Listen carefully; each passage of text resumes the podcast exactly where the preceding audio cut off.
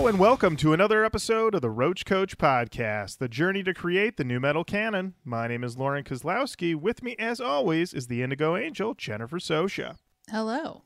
and the original Roach Rider, Mr. Matt Nas. Keep it rolling, baby. There we go. Ladies and gentlemen, believe it or not, we are at the end of Nu Movie Month. Nu movie month. Cinema.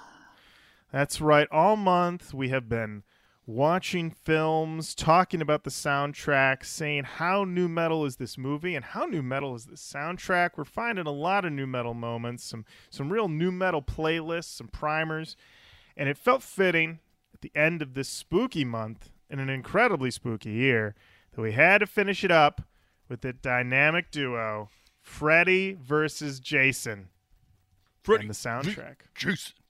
Who will win? Indeed, who will win? We the will find out. The audience. Kelly Rowland. Yeah.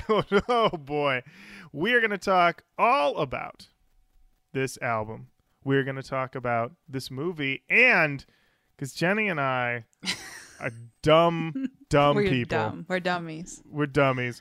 We're also going to talk about the book Slash of the Titans: The Road to Freddy vs. Jason by Dustin McNeill. Let me tell you. Book, movie, soundtrack. It's a lot to cram into a week and a half. But cram we did. Oh, cram like it was finals week. Oh, I did give this book the finals treatment. I'll oh my that. lord. Jenny and I texting each other. How far are you?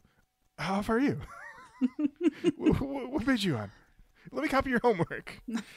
uh, before we get to that, we're going to do a special Who's Tweeting? Who's tweeting? Who is?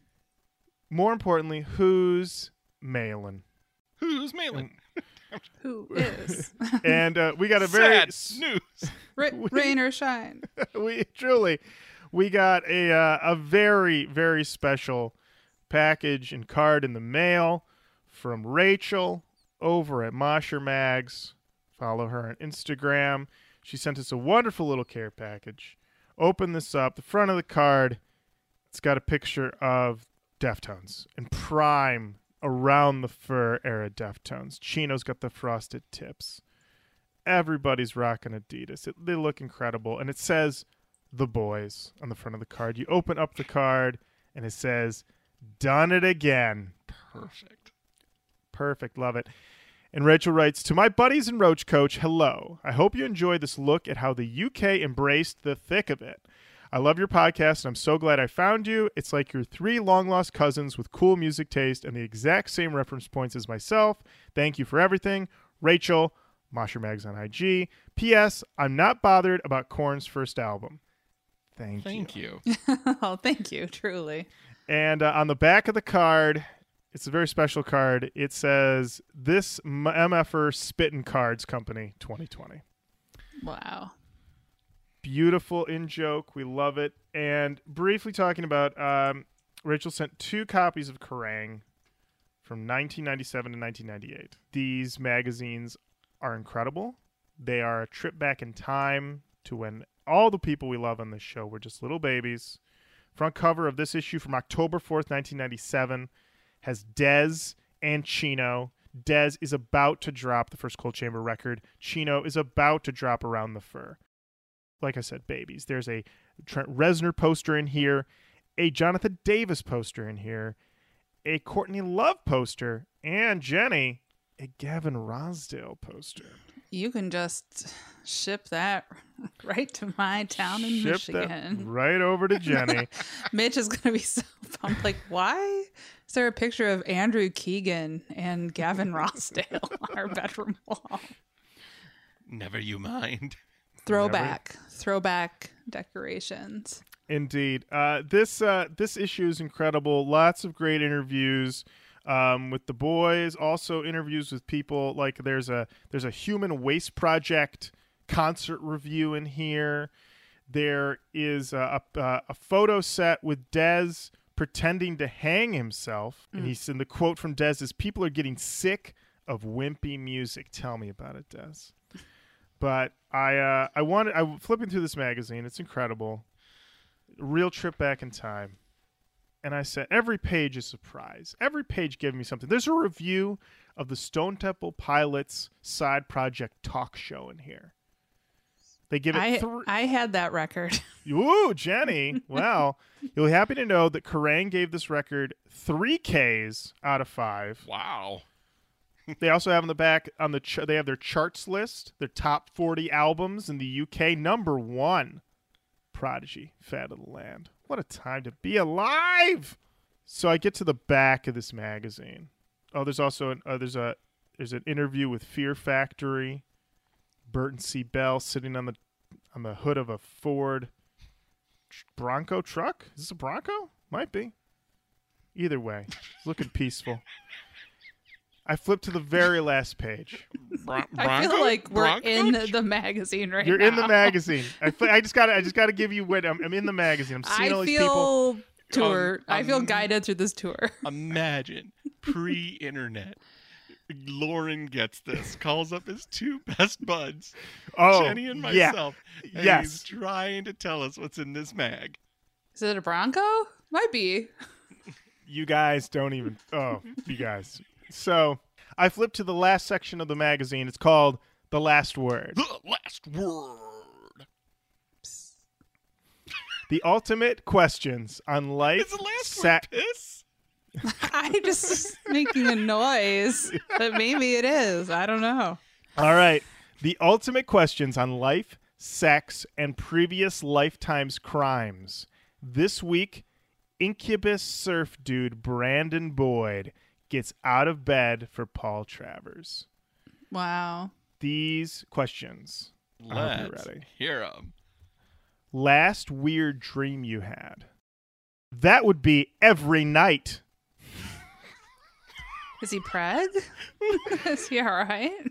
That is the first. And he says, I don't remember what I dreamed last night, but a few nights ago I dreamed that I died and I went up to this weird halfway place. There were extraterrestrials everywhere and I could see through their bodies. I could see their organs or their lack of organs through their translucent bodies. They handed me this paper with all this encrypted writing on, which was my life's history. And then I was ushered someplace else, but I don't remember where. I read that and I said, wow, we're into it. For question one. I'll skip through because there's a couple. There we go. Last person you fantasized about.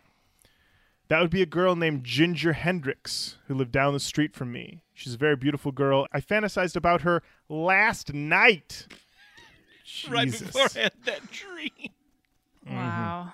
Ginger Hendrix. Ginger Hendrix makes me have weird dreams. All right. I think we'll all like this one. Last time you lied to a girlfriend.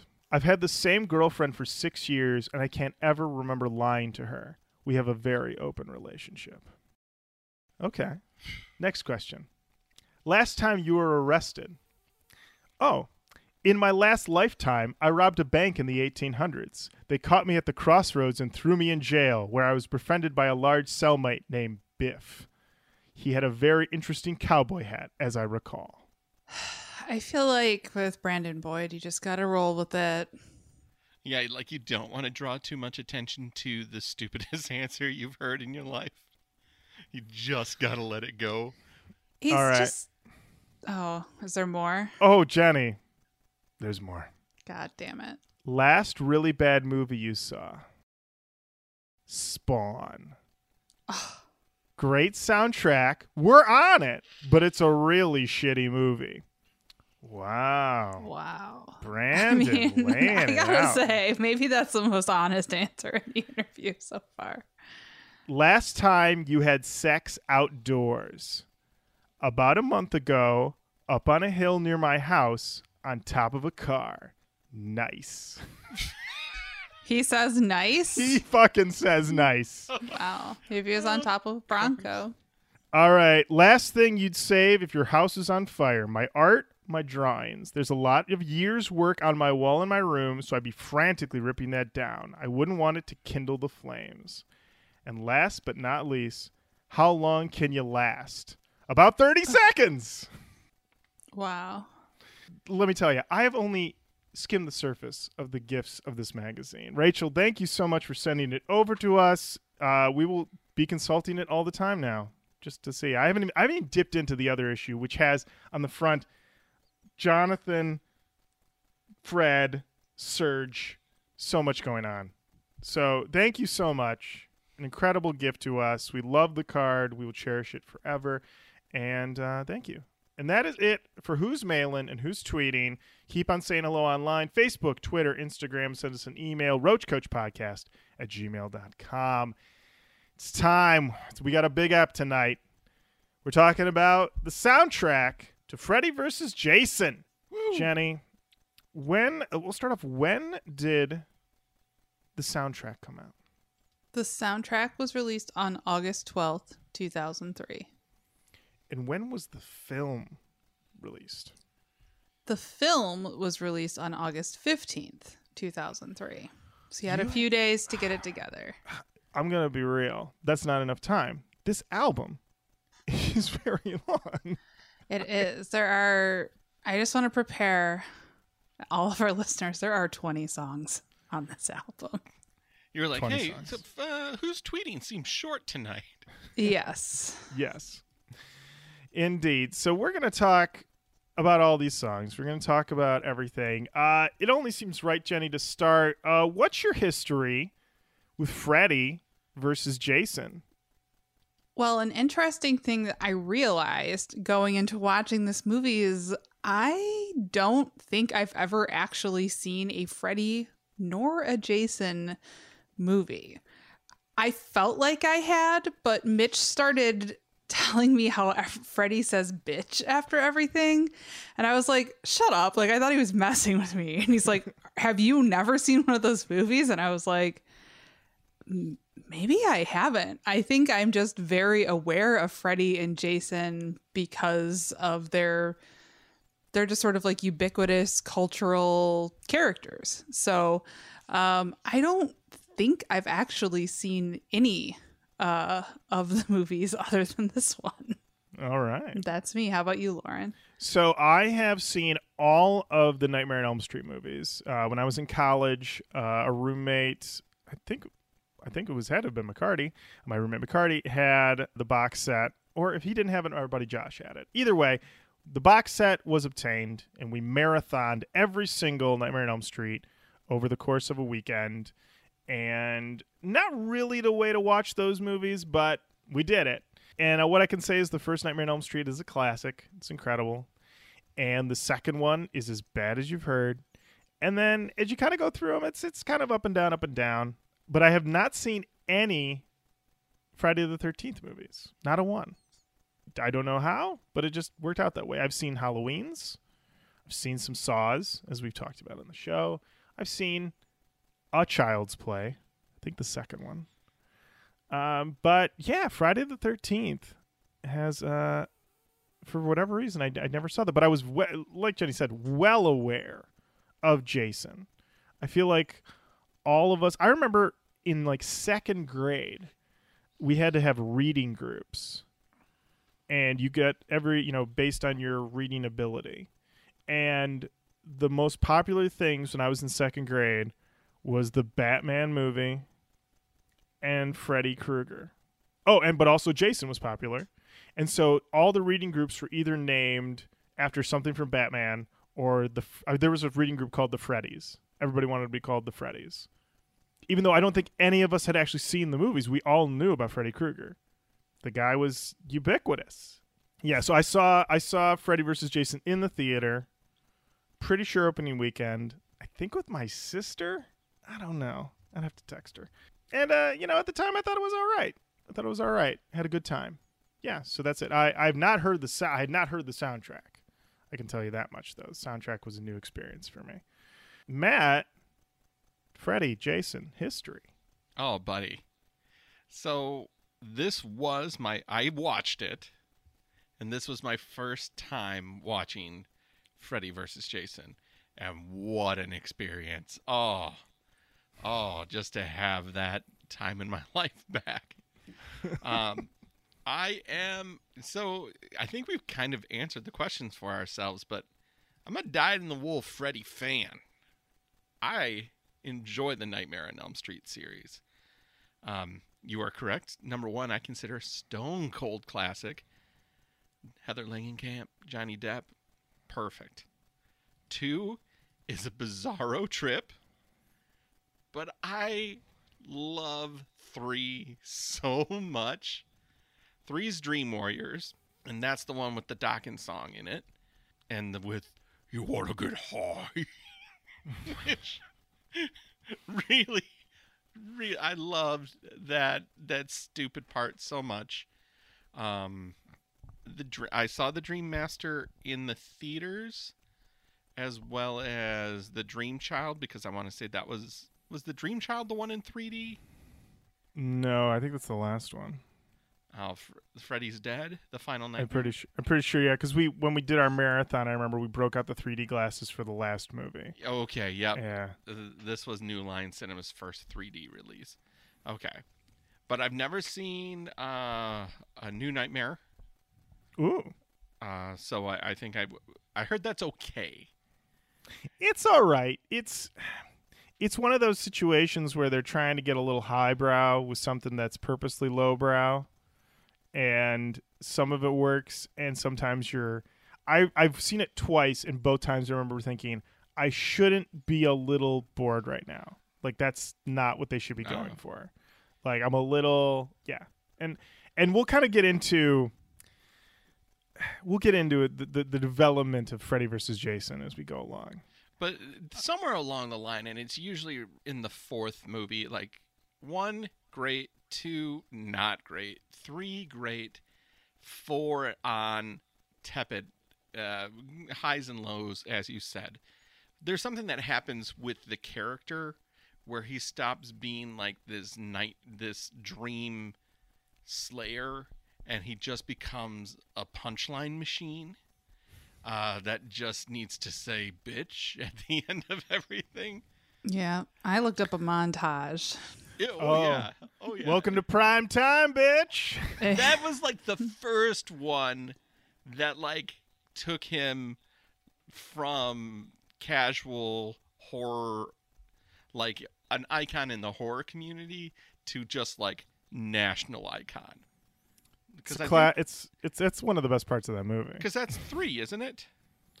That's the one in the where all the kids are in the psych ward. So Yeah, that's I think that's three. Yeah. yeah that's the dream warriors and uh, yeah that, that one's so freaking good but like you lauren i've never seen a single friday the 13th with the exception of jason takes manhattan which is awful i think I have, i, think yeah. having camps in michigan re- and being a scaredy cat myself really kept me out of the jason world because I just I couldn't handle it. Like I was too my brain would have gone too many places.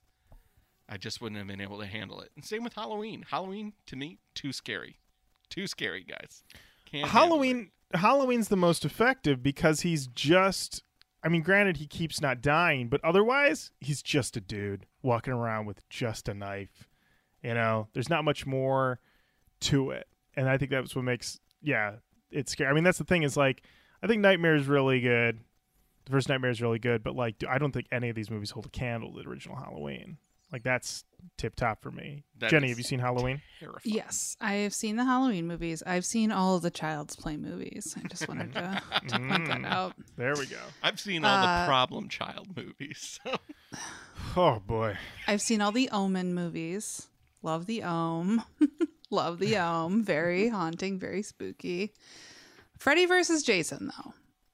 Let's the, get to it. The subject at hand. Um, basically, this movie starts off, and I'll tell Oh, Jenny, are you gonna are you gonna recap? Oh, Jenny, please Yeah, I'm going recap Freddy to. versus Jason. So I will say right now, I love a movie that's not shy about exposition. This one certainly isn't. It's just like Robert Englund just like walking you through it. Um, it's He does uh, everything b- besides like lower a screen and start a PowerPoint. Yeah, he's just like, all right, so I'm in hell. I've been getting weak.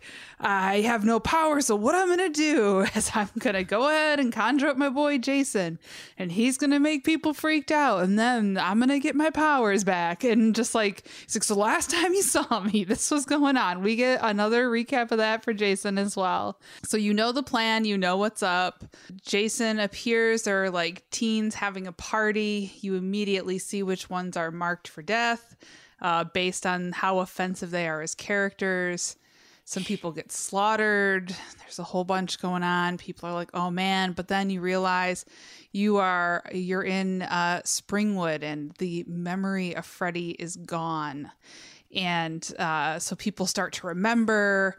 The cops are all like being like super like sketchy. We get Lochlyn Munro again. He was also in Dracula 2000 as one of the members of the gang. He also plays dad on Riverdale, Betty's dad. And I saw a weird can, like Canadian Trading Spaces HGTV show from like the early 90s that he was on with his wife at the time. So he's all over the place. But anyway, the point is he's an outsider cop and there's just all this stuff going on. There's kids in a psych ward. Everybody gets all torn up. There's like a it's not called a corn cob. It's called a cornfield. They're not in a corn cob, but they could have been. And then there's just lots of, you know, going back and forth between Jason's doing all these kills and Freddy starts to get frustrated because, you know, Jason's taking all these kills that he wants to have. And so they duke it out. It's Freddy versus Jason versus these kids. Who wins? Unclear. That wasn't a Oh. really, really a great overview, but that's pretty much what happened. There, Yeah. there's a point at the end where they're both quote unquote killed with their own weapons. Freddy slashes the hell out of Jason with machete, and then later Jason shoves the uh, the finger knives through. Uh, oh, spoilers! alert- Spoilers, right? It's yeah, it's almost it- twenty years old. guys, you'll, you'll be fine. Um, and then Jason shoves Freddy's gloves through Freddy's chest, and then Jason chops off his head. But at the end of the movie, oh, can we please talk about Freddy's wink and a smile to the camera? a beautiful moment, a really perfect way to end the movie. Jason walking out of the water carrying Freddy's severed head. So it's like Jason victorious? But then, yeah, then Freddy winks at the camera, smash to black. And I remember thinking, you know what? Seen a lot of movies in my time. Is that the perfect ending right there? Did they really stick the stick the landing with that one?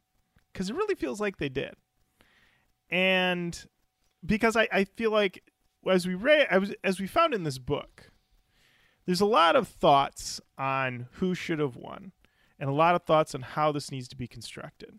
But a key thing that you realize about 100 pages into this book is that no one at any point sat down and said kiss keep it simple stupid. Because these guys are so caught up in the mythology, in trying to. I don't even know what Honor they're trying the to do. franchises. I, well, I don't even know if it's just honor the franchises, but they almost get like too clever for their own good, and then people start to really lose like the plot of like what we're here for, which is Freddy v. Jason. That is what we want, is what we need. That's what this movie delivers. Some of these other scripts in here do not deliver that. How many scripts total, Jenny? I want to say thirteen. So this book details all of these scripts, breaks them all down, gets the plots, gives you, I mean, detailed plot breakdown, and then interviews, I think, every single person who wrote a script and talks about what they liked and what they didn't like, what the experience was like. And it seemed like in some cases you had people that were super mega fans.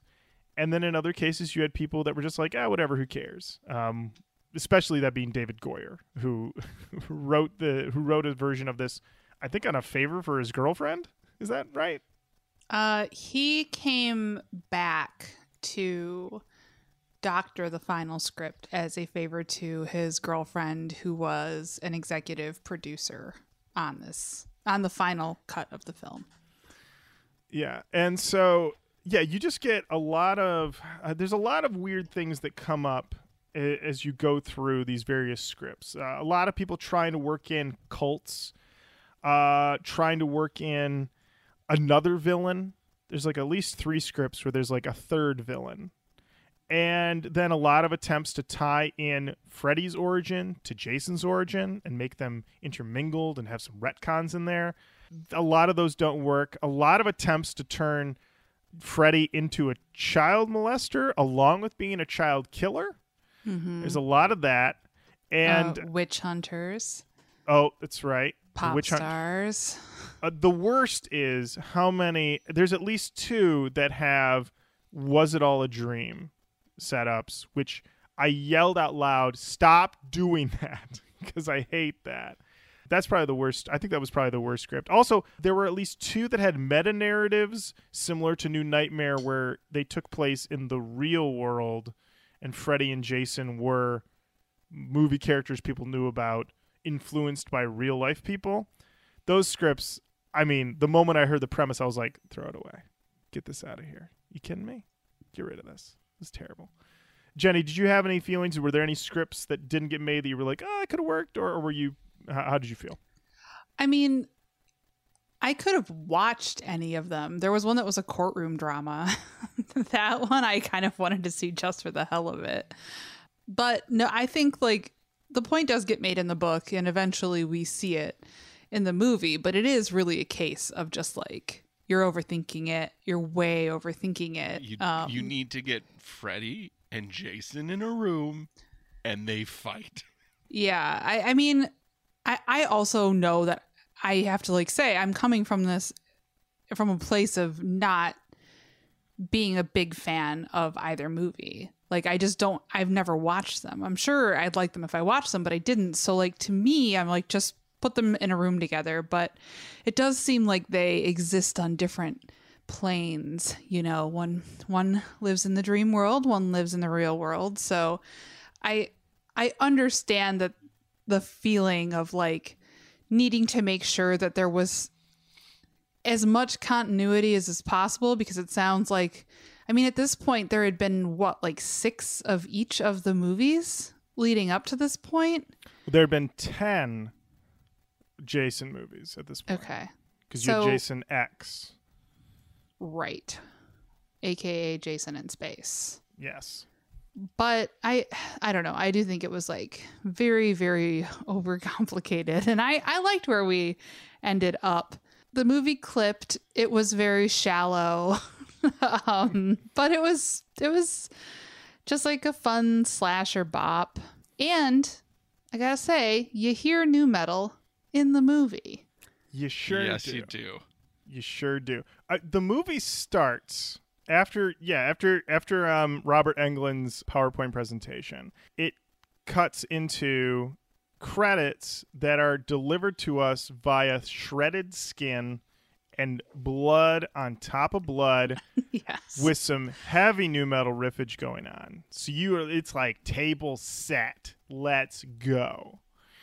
And you get you get a decent amount of it throughout. Sometimes it sounded more like the soundtrack itself, like the score was set in a nu metal tone. Because I only think I caught about three songs in the movie itself. I think you get about three on the soundtrack, uh, on the um, closing credits as well.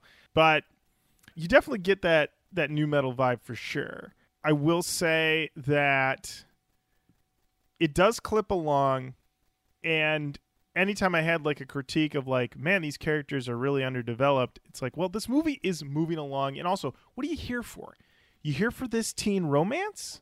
Or are you here for Freddy v Jason? And I was like, good point. Good point. I'm here Yeah. for Freddy v Jason. teen romance meaning clearly adults being Oh, like yeah. i am in high school uh, Uh, Kelly Kelly Rowland's daughter comes up to her at one point, pretty much. That does not happen at all. But like, yeah, they are Apparently, very much late twenties, early thirties. Yeah, and like a lot of the characters seem really disjointed, and it was not a surprise to me when I read that the um, the draft, the close to final draft, would have come in at about two two and a half hours, and the the they said that's that's way too long. So a lot of the characters were either cut or condensed into uh, different characters, which makes sense. Like I think of the the nerd who is like also suddenly very confident and has like a few different personalities. I'm like that was a combined character. Lots of that. But I think the point is that like we don't really need to get to know any of these people because we're never going to see them again. Like they just they merely exist to die. Like that's it. So like I don't really care. I don't care if you become confident, dude. Yeah, it's it's really just yeah, they're all just cannon fodder. Some of them you think are going to be in the movie a little longer than they actually are. Um, you bring up Jenny, you bring up Lochlyn Munro's rebel uh, sheriff's deputy, and you think, well, this guy, he's going to become like a de facto leader. He's going to help out. But man gets smoked by an electrified Jason right when you think he's about to really make a difference Oh he yeah, just gets he gets charred up. I gotta tell you, this movie I had forgotten that this thing brings the brutality in a pretty good way. in the whenever- first twelve Yeah. minutes, Yes. six people are dead. There is a kill. I think it's the first real kill of the movie. You meet I don't remember this character's name, and it's not important, but he is a jerk. Terrible boyfriend. And he says to his girlfriend, Let's go upstairs right now. Don't make me ask you twice. And I was like, definitely the things that every lady wants to hear when she's about to have sex with her boyfriend. So they go and they do it. And then he's like, Get out of bed. I don't like it when you touch me after sex. I'm like, This guy sucks. So then Jason Jason Voorhees folds him Well, up Ja- like a goddamn folding That's chair. the thing. Jason comes in, stabs him. I don't know how many times. Many, many times. This dude He clearly stabs toast. him like a butter churn. it is nonstop stabbing, and then Jason is just like, "I ain't done with you," and like you said, Matt, he straight up paninis him, just a straight up folds up the bed, and I remember thinking, "That's how you. That's how you kick things off. Things are only gonna go better from here." And I gotta say, every time that Jason slashes somebody with that machete, they start spurting blood like a like a like a balloon. It's nuts. Like the, all the people, if you get slashed in Freddy vs. Jason, you are all arteries. just it's That's just- true. That is true. I, I think the other the other good one was when the stoner got chopped in half. That was really good. It's easy. I think one lesson we do learn in this movie is it's easy to chop. it's just real easy to chop. Very easy to chop. Very Well, easy to chop. Let's chop over to the Oh, soundtrack. Before we get to that, Jenny, what are um, the genre tags on this soundtrack? uh, alternative metal, nu metal, metalcore, and groove metal. All right, excellent. This soundtrack, uh, according to I have the uh, I have a physical copy of the CD here. I picked it up from the Declutter store for a little pricier, nine thirty two. It's a Whoa. hot hot commodity. Wow. Hot commodity. It says in the front, "Evil has two names, but only one sound." And it also promises over seventy minutes of music. so it Doesn't lie. it doesn't lie. And um, it says on the back that um, more than half the album is previously unreleased at time of release. So we're going to dig in to this record. Let's do it. All right. The first track, How Can I Live by Ill Niño.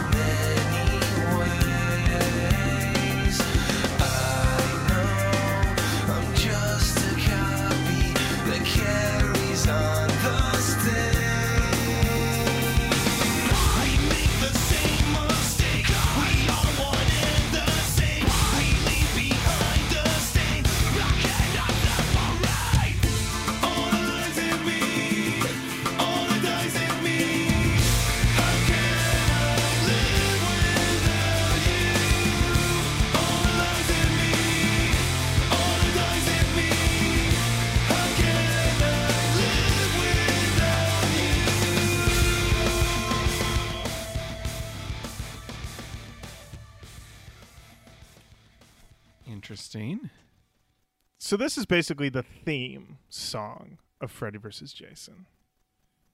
And I don't think it's a it's a direct one to one with the themes of this film, which are Freddy v. Jason.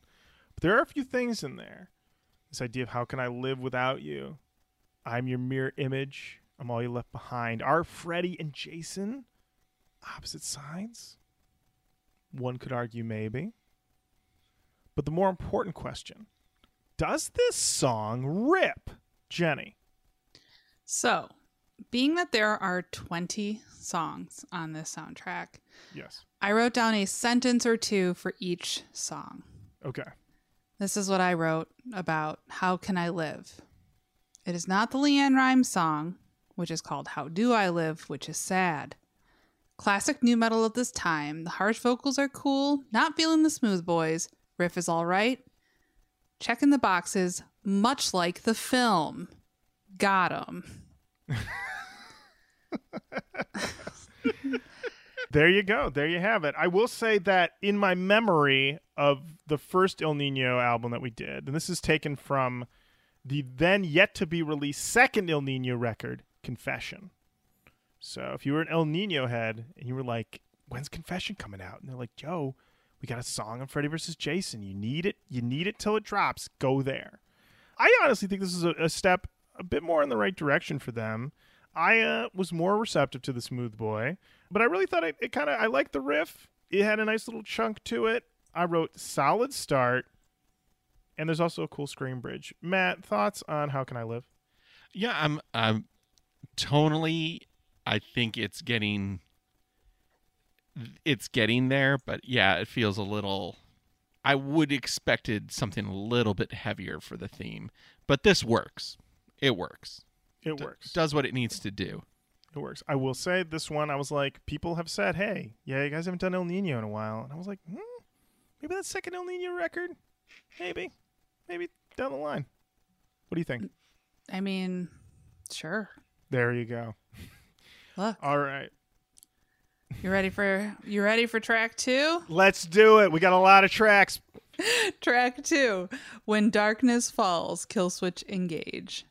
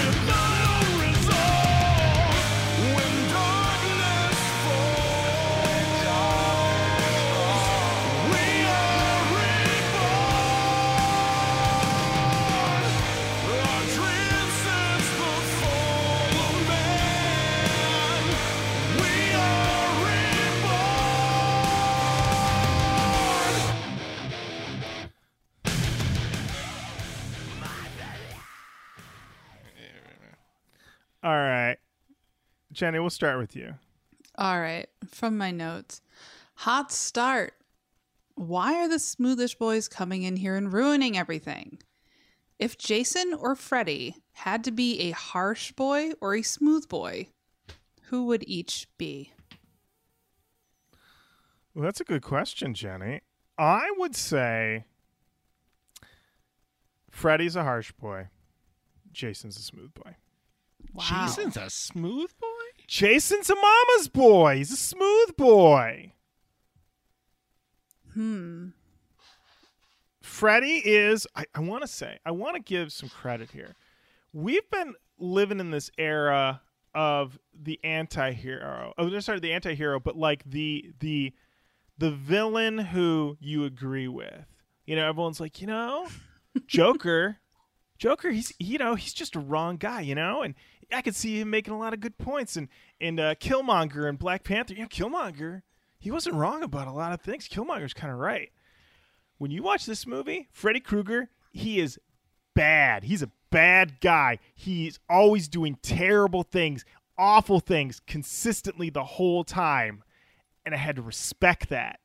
He is a gross, nasty man. And I appreciate That's true. that. That's why I would tack the smooth boy onto him. Because I don't Oh. like smooth boys. but I I agree. There is something about this whole like there's a definitely like a a very specific vibe I get from people who are always trying to be like, well, you know, he's just misunderstood. And I'm like, okay. See you on Stormfront. Like, what are you talking about? Um, I I did like. I mean this this came up a lot in the book um, about how you had to have one villain that people were rooting for a little bit more than the other one, and I think there was almost no variation of Jason being the one that was like a bit of an anti-hero because there's nothing redeemable about Freddy. And I did like that about this movie. Like Jason's kills for the most part seem pretty intentional for the most part. Not consist not like all the way through, but like it's pretty much all people who who have it coming. Until he gets to the party and he's just like, I have a machete. What else am I supposed to do? Right. Although I mean he does At the kill party, a guy in the he- middle of date Yes. raping somebody. Yeah, so that one. I I, appreciated that. I was like, I am pro Jason on this kill. Unfortunately, he he, also did kill the woman the who was woman being being hard. yes, that is true. But at least he got one bad bird.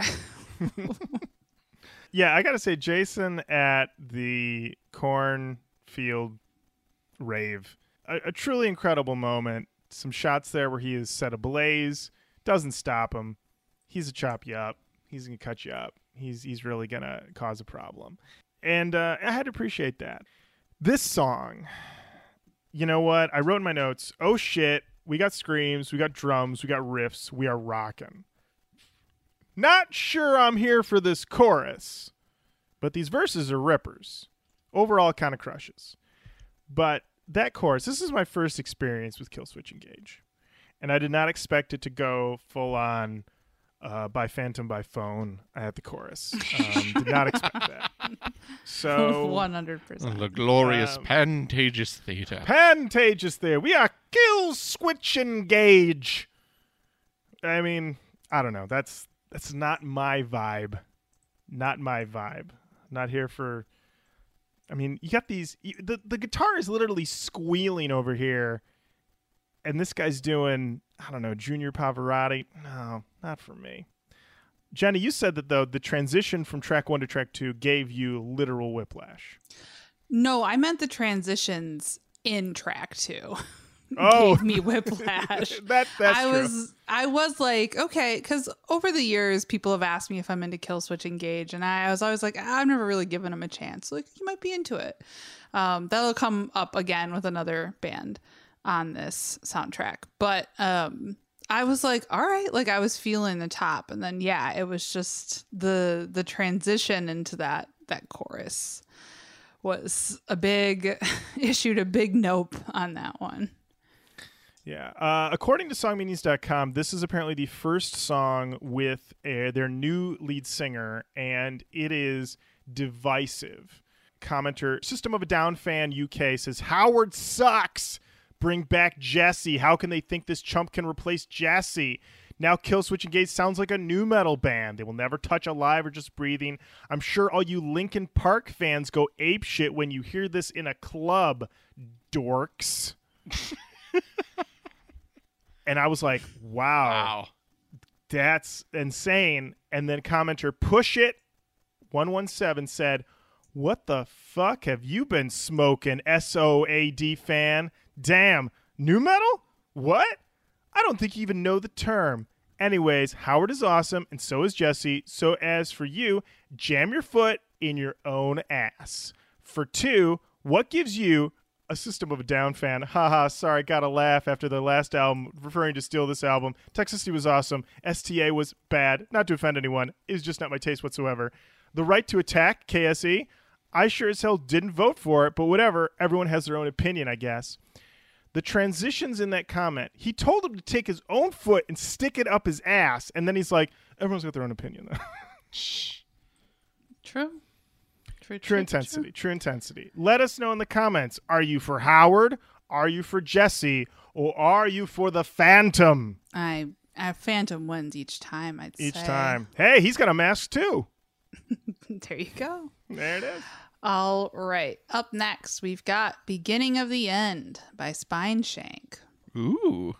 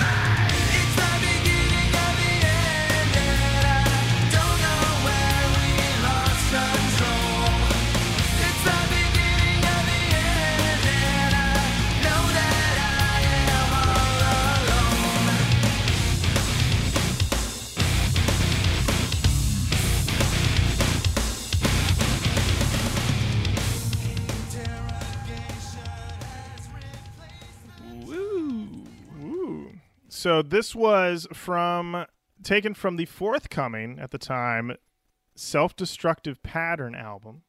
Production on this song, go go go go Garth. Whoa. G- g- g- g- Garth. There you go. I like the Beepy Boys on this. I like the pre-chorus more than the chorus because it goes softer on the chorus. But it's got some decent crunch in here, and uh, but I kind of wish it was crunchy the whole way through. Uh, but this seems to be the trend. We're in 03. So this is come down era, transitioning out, trying different things. So I was all right with it. Jenny, thoughts on Spineshank? Uh, I wrote Spineshank continues to be someone's favorite band who is not me. Got him. The song is fine. Um, yeah, the song, not. I don't know. It was it was fine. I think come down era nu metal is tough for me because it all feels very mid tempo. We get rid of a lot of the screams.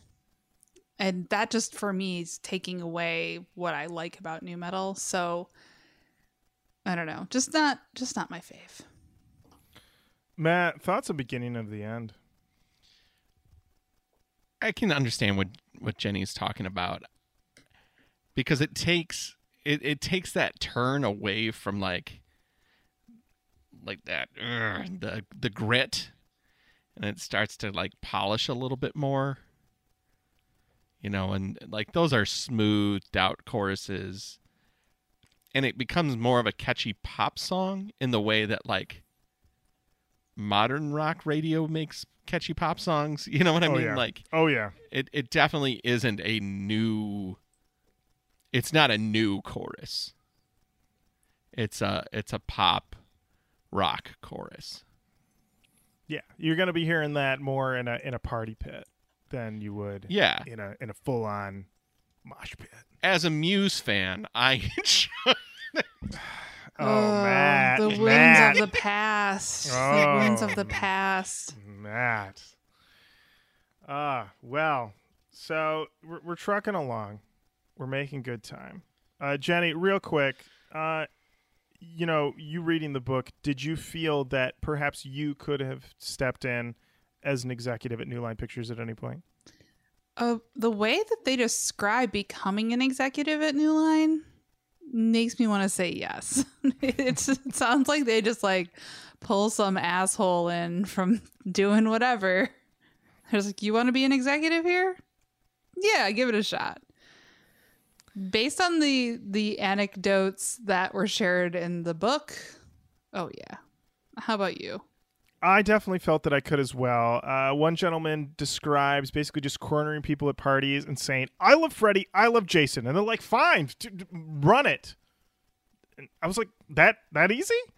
And then uh, there were at least a couple people. Yeah, Goyer got a got a script writing gig basically because his girlfriend was like, "Can you look at this, please? We need some help." And then another guy hadn't even written anything, but they just had a good vibe and he liked some animation they did. So he was like, write a script. They'd never written a script before.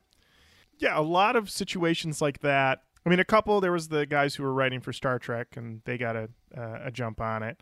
Yeah, it just seemed really just sort of like, yeah, if you want to do that, yeah, go for it. It's fine.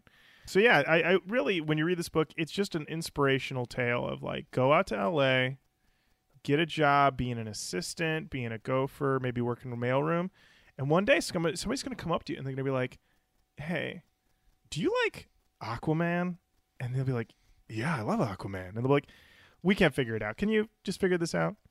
Um, there was some sh- there was some particular shade at one point, and they talked to one guy, and he said, "You will not believe how embarrassed most of these execs are of the products that they make, and that's why the X Men movies are so bad." He's like, because everyone there is just like, "What are we doing?"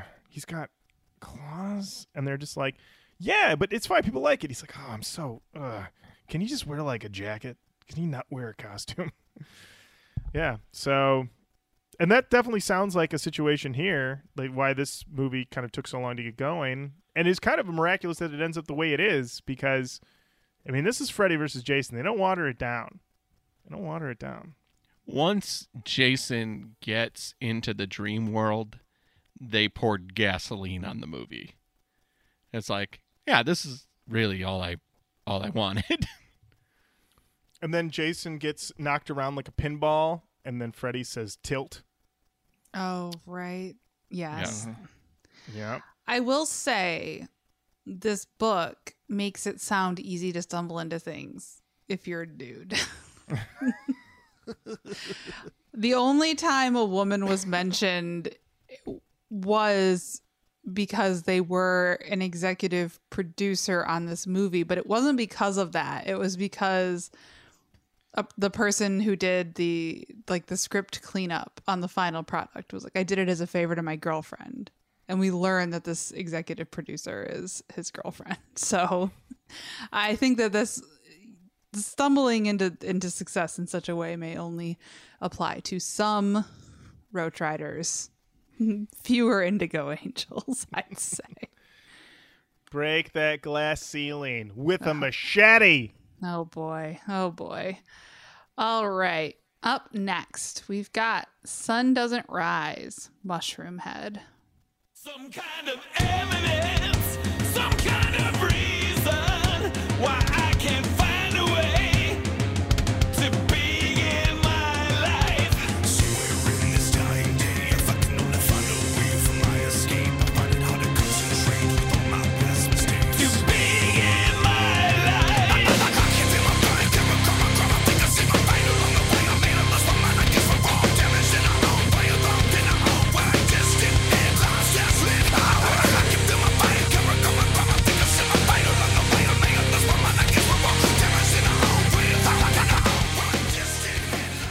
Lauren gave me the wave of please turn this off. Listen, we've we've we've done this album. It's from XIII. I was which is the hoping you were going to say that. only way to pronounce that title. And you know, this is honestly, it's one of the better Mushroomhead songs.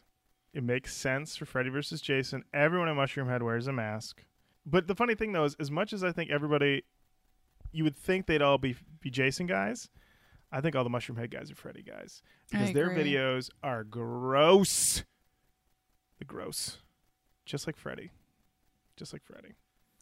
Jenny, any additional thoughts on Mushroomhead? I will say I can appreciate that they at least bring something a little weird and distinctive, at least vocally, to the table. I was getting a little, little bit of a snooze fest these couple of these songs, so I can appreciate whatever's going on with Mushroomhead in the context of this record.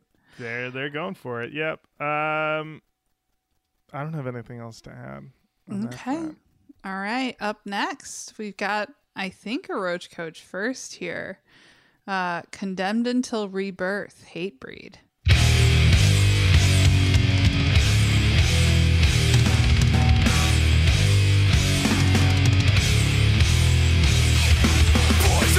Your lungs, your demons free.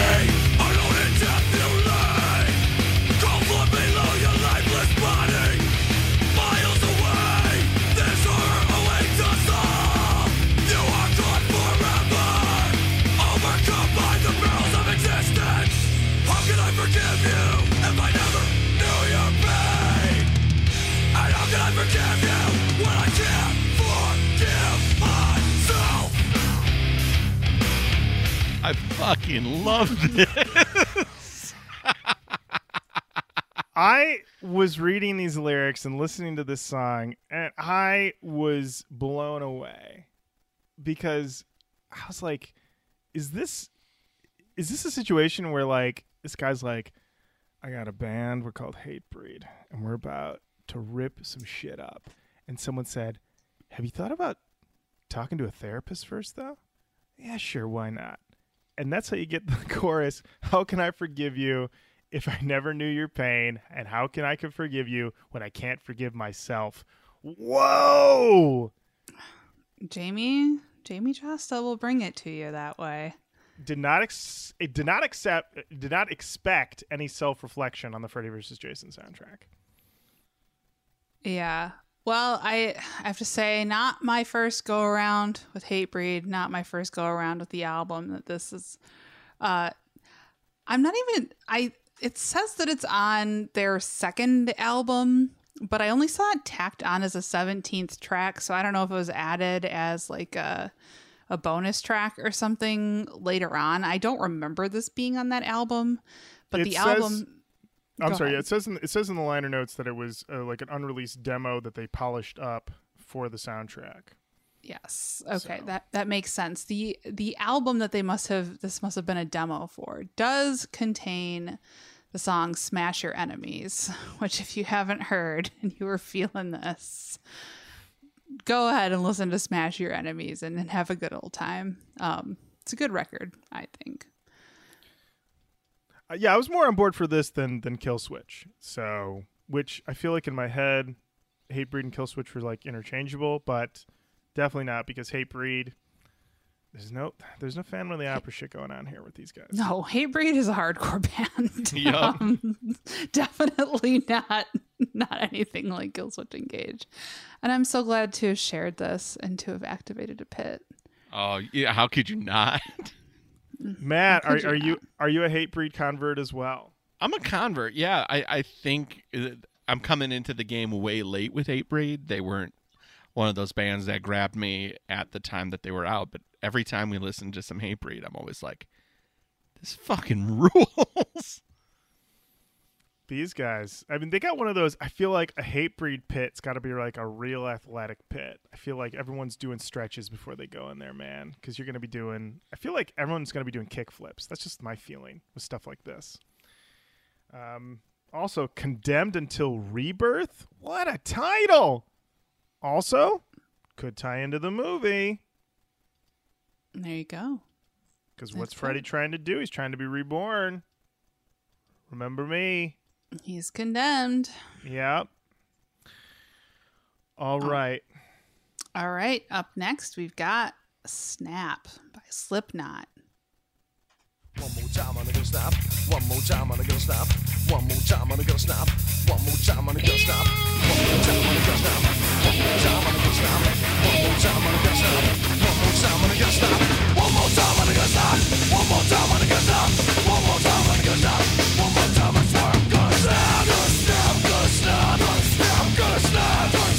Mean, it would get a pit going. One, two, look out behind you. It's gonna be on all you. Reach some case of Peter. What's so better be a part of me? You want it more than me. Looking at you less more grin. It doesn't matter what price you win. What's waiting fast aside? Stare into the killer in your eyes. Perceive me. I kiss your cancer. Deceive me. This doesn't matter. Become me. Degraded, dated.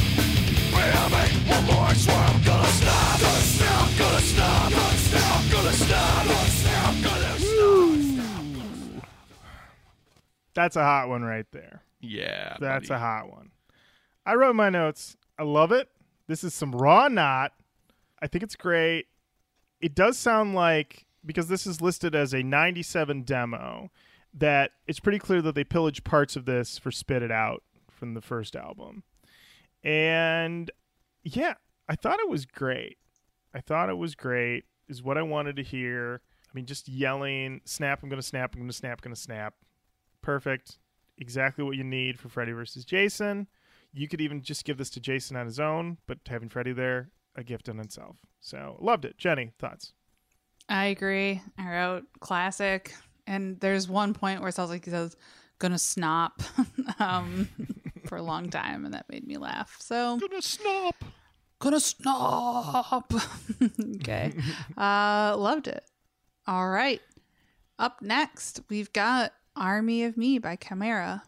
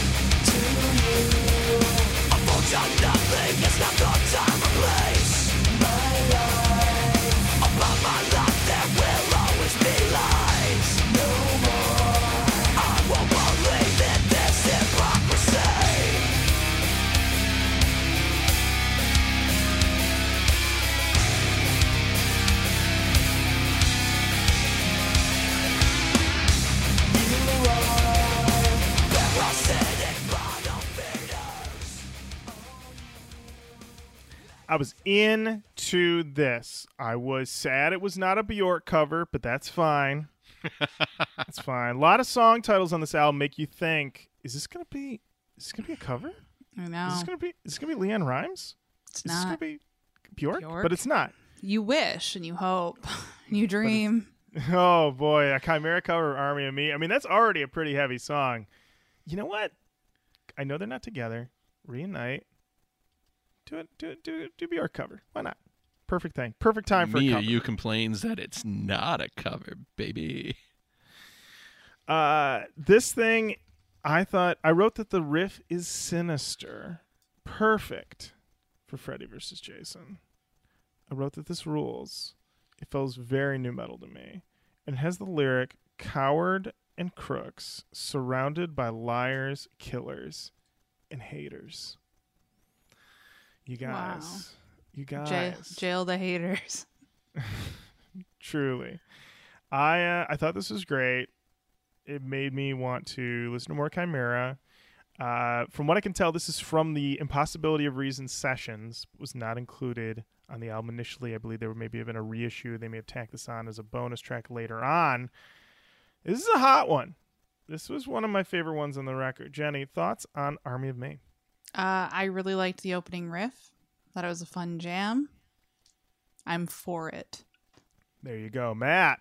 It's getting the damn job done. I enjoyed that one. I don't remember going gaga over Chimaira, but uh, I like that song. There is one comment I want to mention in songmeanings.com. It is from Quiff Porn. Oh, there they are. Who said, I think this is a great song. I think Mark is just talking about how everyone around him makes him sick. It was on the credits of Freddy vs. Jason as well, which, which earns it even more points as far as I'm concerned. Quiff porn, a person of taste. There you go. All right. Up next, we've got the after dinner payback from autumn to ashes. I'm not wasting anymore.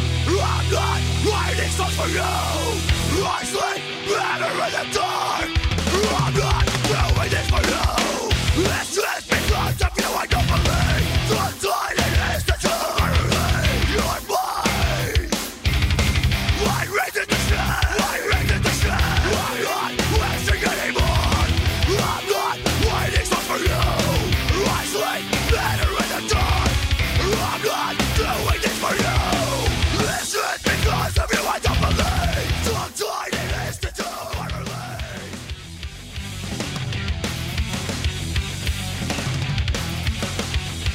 You know it's coming.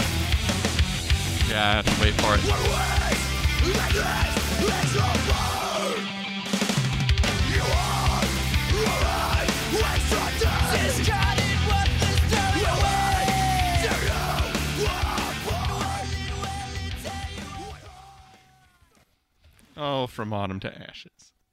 There you are in 2003. And you're like, what's the future going to bring for the heavy music that I love? Let me take a dip into Freddy vs. Jason soundtrack. You're getting some familiar nu metal moments. You're getting a little bit of this Killswitch operatic mixed with the heavy. Get your hardcore Hatebreed. Then this song comes on. This thing sticks out like a sore thumb, but in the case of Freddy vs. Jason, sticks out like a severed thumb. This sounds like proto My Chemical Romance. A lot of emotion. Feels like an indicator of things to come. I love My Chemical Romance. I do not love this. Jenny, thoughts? I don't like this at all.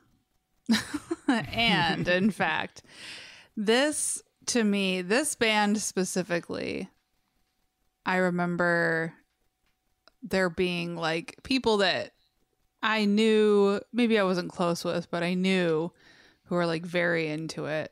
And I remember at this time, I think it was like you'd you'd often find yourself like on LiveJournal or Friendster, maybe even MySpace a bit, and there would be like dudes that I'd like meet and be like, I don't know, he might be kind of, and like I'd see that they were into shit like this and be like, oh no no no. Uh, no, no, no, no. Oh no no no no! I really really don't like this song, and I really don't like this band. I'm sorry. as it goes along, I just remember thinking they're gonna hit me with some some smooth boy I'm not here for, and it's it's really just gonna be the reveal that they just got a whole drawer of white belts. You know, that's just how it felt like it was gonna be. So, yeah, I wasn't really here for this one. This one, it feels. It does feel like an interloper, but at the same time, it, it also is that thing where I can't not acknowledge the fact that it's like the future to come. You know? This is that part in Boogie Nights when the guy shows up and he's like, You can't show your pornos in movie theaters anymore. VHS, baby. And they're like, What? That's this song. Oh, so the art is dead. Oh, it's just moved to a different venue, Matt. Ah. Well, this venue definitely has swoopy ass hair. I can guarantee you that. The swo- Yeah. Listen, nobody can see a thing because it's Well, just white belts. all bangs. White belts, swooped hair. Bullet Don't hair. care. Metal ish by the number. I don't know. That beginning, I think I've heard a trillion times. You know, like, you know, throw drums down the stairs and then, like, uh, all right, all right. I know who you guys are. And I was waiting for that whiny vocal to come in. It was it was coming. It was like a threat. It was like here it comes. And Uh, this I do not- band name sucks too. Fuck these guys. Wow. from autumn matt matt i just want you to think about think about the cycle of life okay you're born you grow up you mature you get older, you die. I believe that's from autumn to, Mm, to ashes, ashes, I right? get it. Right? It's a lesson. It's a lesson. No, I mean this is just like uh, this in 2003 is the beginning of a litany of terribly poetically unnecessary names. Yeah, I would agree Absolutely. with that. Uh, also, who knew? Who would have predicted that an hour into this episode we would do a complete ruthless takedown of From Autumn to Ashes? No one saw it coming. we've ever been to a band. Just How a dare they punch. appear on this soundtrack? You Yeah, fucking I won't- nerds. I won't even dip into song meanings. It's all emotion. It's all tears. Everybody, this song is about boyfriends, girlfriends, girls that they made eye contact with once who have shitty boyfriends that they need to leave. Yeah. And as she- everybody knows that listens to the show, no emotions allowed here. Get them out of here. People are sick. GTFO Of wimpy music. emotions. Oh, you heard it. That's what Des said. Kerrang, 97. They're tired of the wimp shit. Yeah, I need that real shit. that's That real right. shit. Matt We got at the end of Significant Other. There Yeah. This is what he was right. talking about. All right. All right. Let's do it. Up next, we've got Leech from our boys in Sevendust.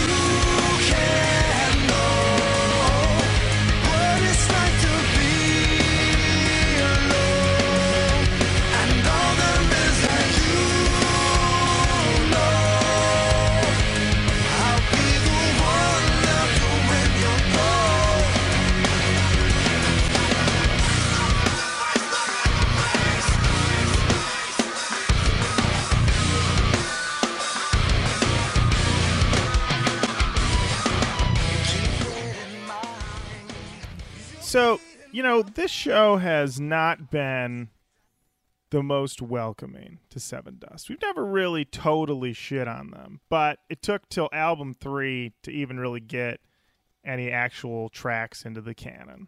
And listening to this song, I was like, man, there's always that statement people say where they go, you only had one job. You know, you only had one job and you blew it.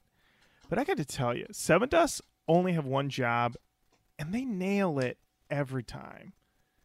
Giving you, I wrote in my notes, classic dust. This is classic dust. This is exactly what you want. Kind of a chunky riff. Lajon wailing, giving you that power. I thought this was great. I can't believe this was left off a record. Why not?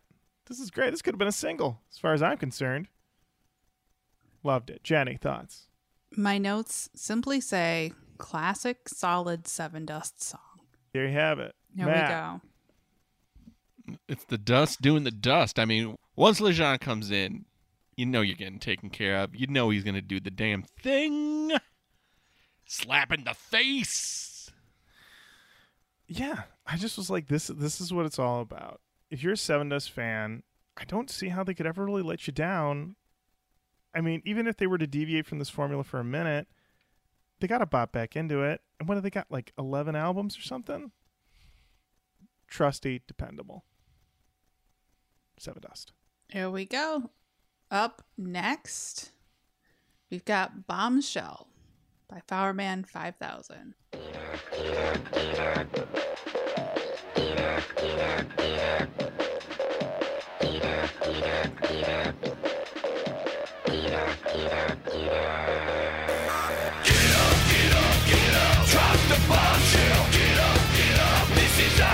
Now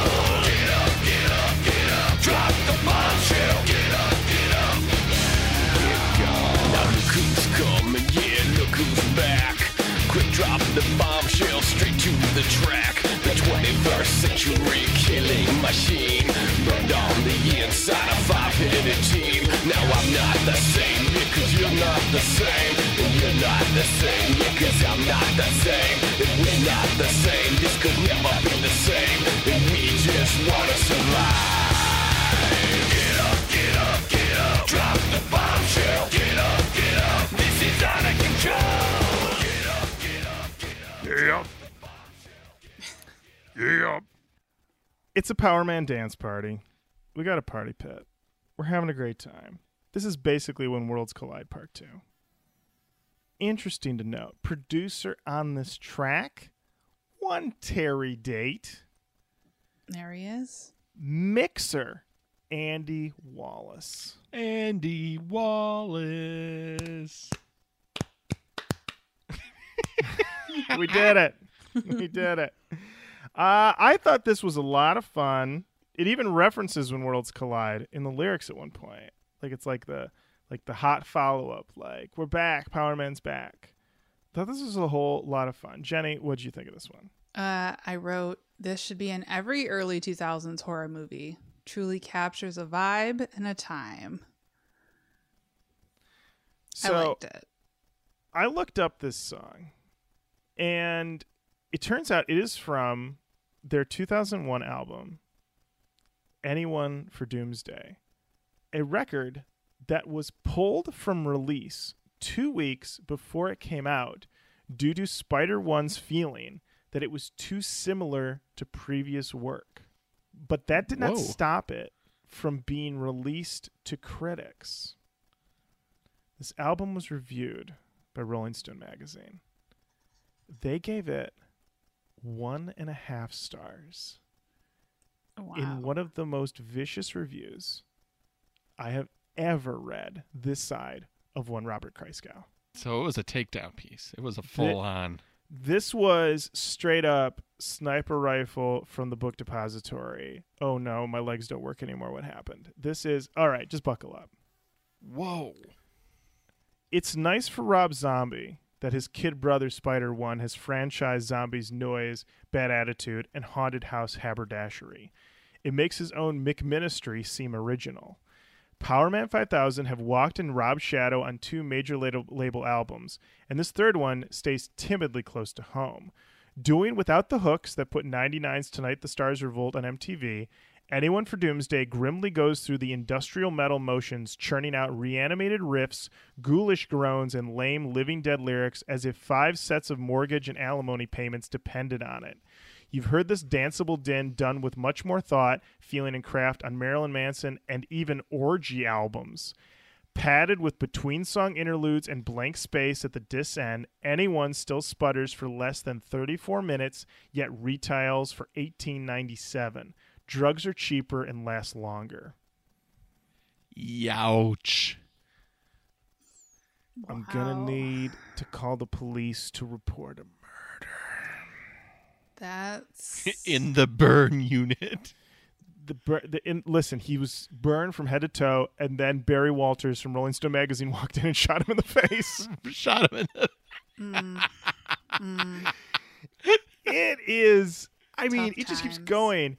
I mean, and also he gets in so many other disses in there. He calls them McMinistry. He says that it's been done better, even orgy albums.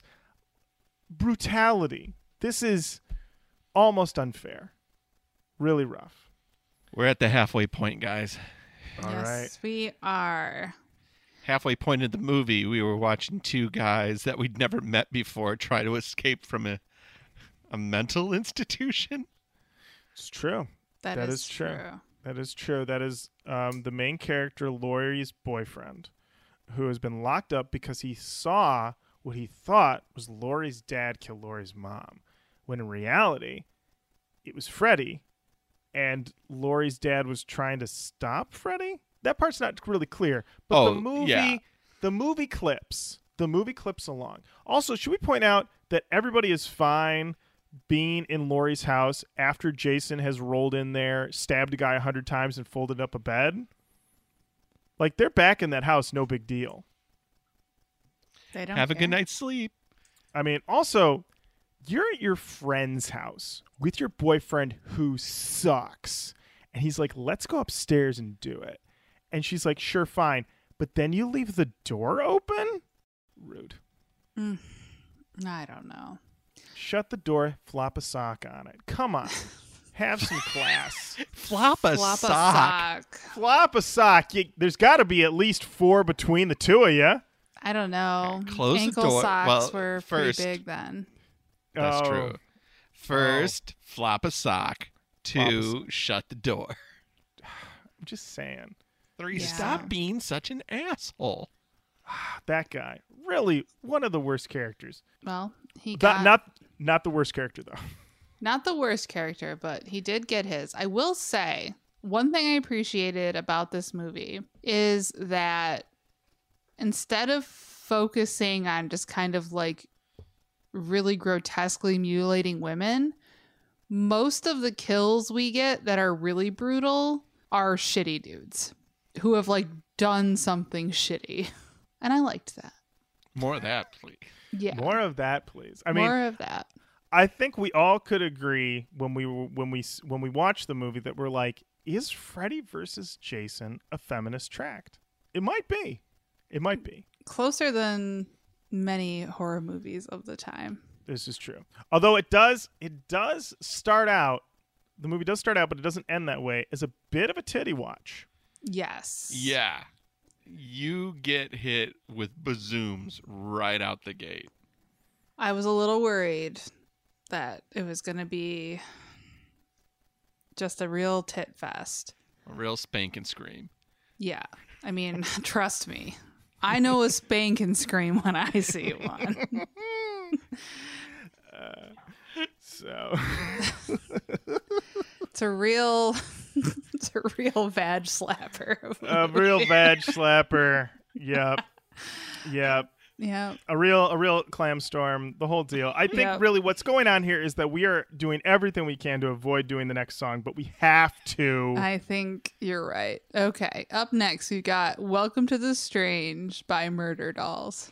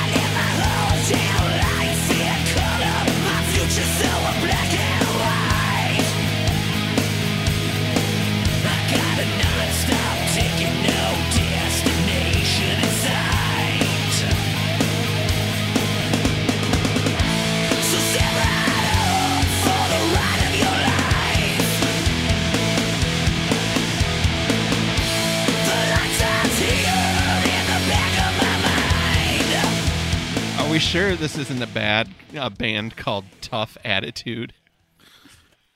if enough is enough was not taken they could have th- this could have been it although that was my feeling when this song was over was enough is enough. Enough, enough. Enough's enough. And when we were doing side project summer, a lot of bands were thrown at us, and somebody was like, "Oh, you guys should do the Murderdolls." I was like, "Oh, who are, who are they?" And it's uh, Joey Jordison from Slipknot, Tripp, infamous Tripp from mm. Static X, and Wednesday Thirteen, who, as far as I can tell, is known from being in this band and his own band, Wednesday Thirteen, who I believe opened for Static X when we went to see them, but we did not get there soon enough. Yes, that is correct. This is very glammy. Is not my kind of thing. I would almost dare to say at all. It has tinges of Marilyn Manson, but really feels more akin to LA Guns, glam rock type of thing. I feel like the song, if the song had stopped in the middle and the lead singer had said, We having a good time tonight, I wouldn't have blinked. I wouldn't have blinked because that's what this feels like. This feels like it would slot in just perfect in between Buckcherry, Crazy Bitch, and Patience by Guns N' Roses. Would have slotted right in. Was I not a mean, what what a what a three song run that would be. I mean, listen, I'm just copying the songs I heard at Jenny's wedding. That's all I'm doing. All right, that's all I'm Hey. right. Kick it off with Crazy Train. kick it, uh, kick it off with cr- Crazy Train. Yes, then Crazy Bitch. Yeah. Correct. Yeah, We just went in order. yeah. It was So- Britney Spears crazy, crazy train, crazy bitch, and I was just like, "Are we just running through all the C's of your iPod, Jenny?" And, And you then turned to me he and you went, uh, the rest of the Zero. alphabet is, and then straight to patience. Right. "Big jump." Because. I was like, no, we're not just going in alphabetical order. Why would patience be next if we were? There's a lot of letters. I got really defensive at my wedding. "She did." Um, yeah. All right. Uh, Wait, Jenny, what did what did you think? Oh, right. uh, you know, I didn't You're like trying it. to skip out on this one. No, I mean, that is. Are you gonna take a bold fuck the murder doll stance? No, you know what? I'd like I'd like everybody just to you get to decide what I feel about this song. Whatever you think I feel is what I feel. I I think you could probably guess. Not for me. Not I, for I me. that was gonna say um that it's not for you. yeah, I think we could say that. The the whole like aesthetic of this band is real tough for me in general. What do you mean? It looks like a whole bunch of mystery. yeah, like I feel like These I'm gonna guys get are pickup artists. Listen, I've never seen this much peacocking since actual peacocks. Like everyone's like, I've got a hat, I've got crazy bandanas, and I'm ready to neg. I'm gonna neg the shit out of you. Nice shoes for a girl. I don't know. Yeah, it's I just like the- your it's haircut. not- When'd you get it? Did a dog do it? Boom, negged. You negged. yeah. Can we can we sleep together now? My favorite my favorite tip that I remember from the pickup artist show, which was it called the pickup artist, Jenny? Yes. Yes. Was them saying a really good one is to say, Did you see that fight in the parking lot? And then like twelve nerds all going into a club and all going up to random girls going, You see that fight in the parking lot? And every single person being disoriented, be like, Wait, what? Who are you? There's a fight. What? Everyone's just confused, completely thrown off. And then Mystery's up in the booth and he's like, They're nailing it. My favorite tip from that show was that you need to have an accessory that stands out but has like some sort of like a tactile, Tactile. Yep. thing to it. That was the grossest one to me.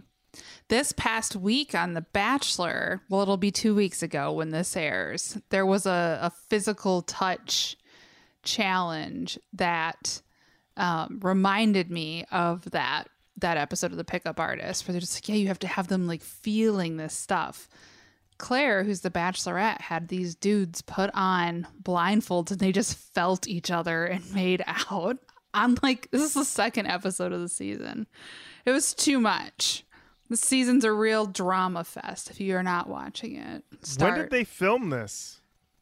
Pre COVID? No. So they were I'm set. upset. They were set. I think I'm going to have to tell you about. I'm going to give you the quickest. They were set to start filming it. COVID hit.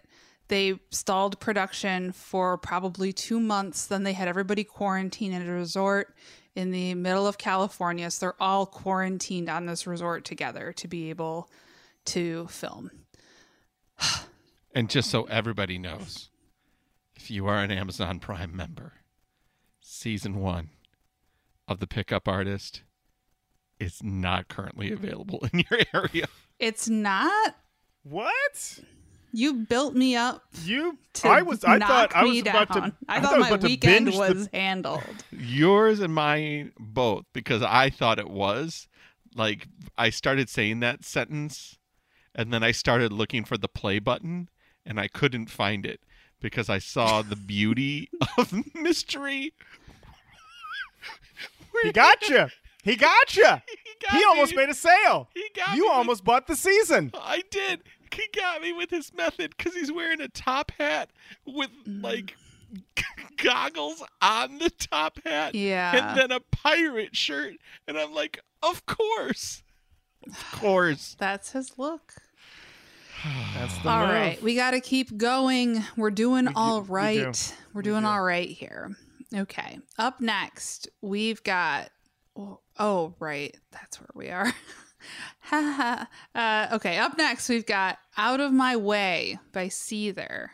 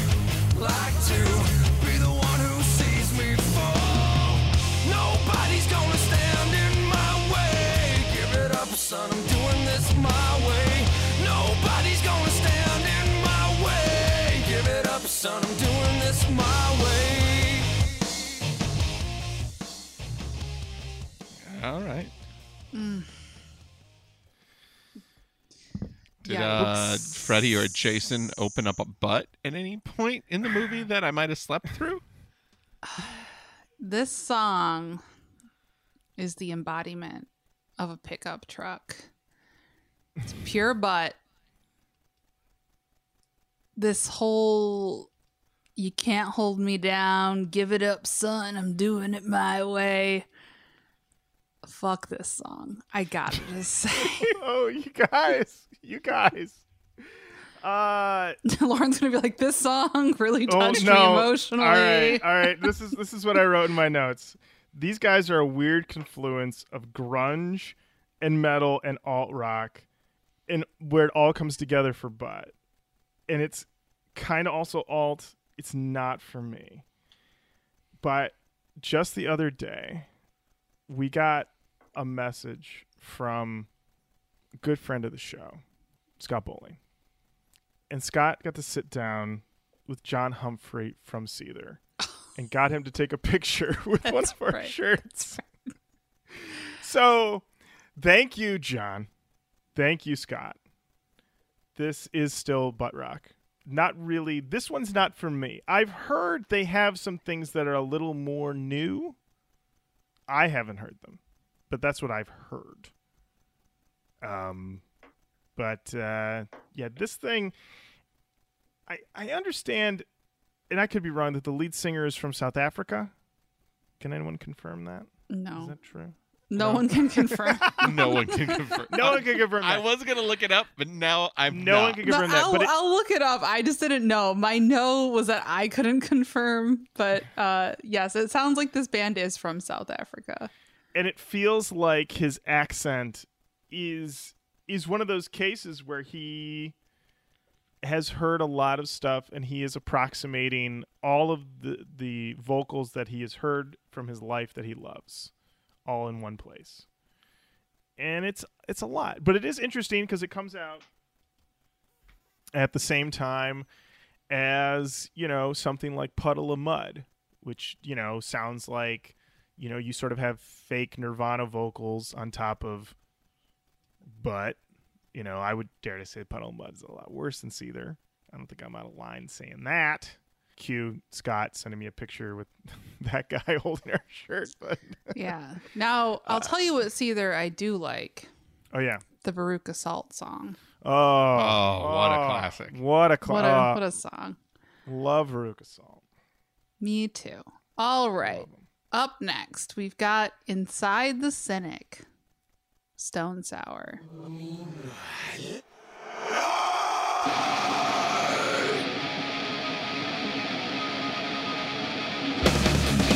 I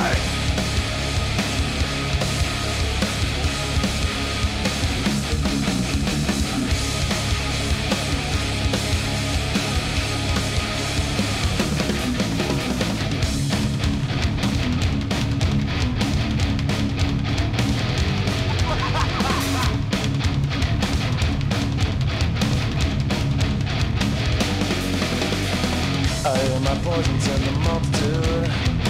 Why was I standing in the till rude? Somewhere between the madness and my mind. I live with legions of the humankind. Yeah.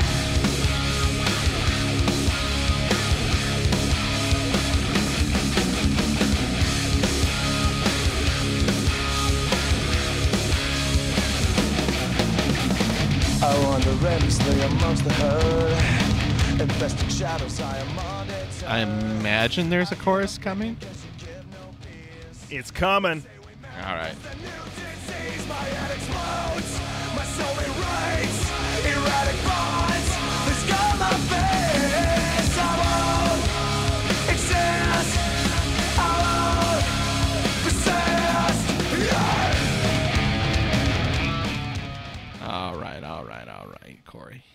All right, I'm gonna say it. This we've had a lot of push for us to do Stone Sour record, that first Stone Sour record, and this is easily the best Stone Sour song I've ever heard.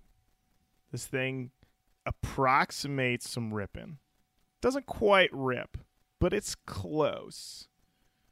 It's almost there. I wrote my notes. Here comes Corey. He's Let's a berserker. He's a berserker. He's coming for it. He gives a little maniacal laugh up top. We're going for it. So I was, uh, I was honestly pleasantly surprised by this one. I saw Stone Sour on the on the listing, and I went, "Oh boy!" I also saw that it was on the same soundtrack as a Slipknot song and a Mushroomhead song.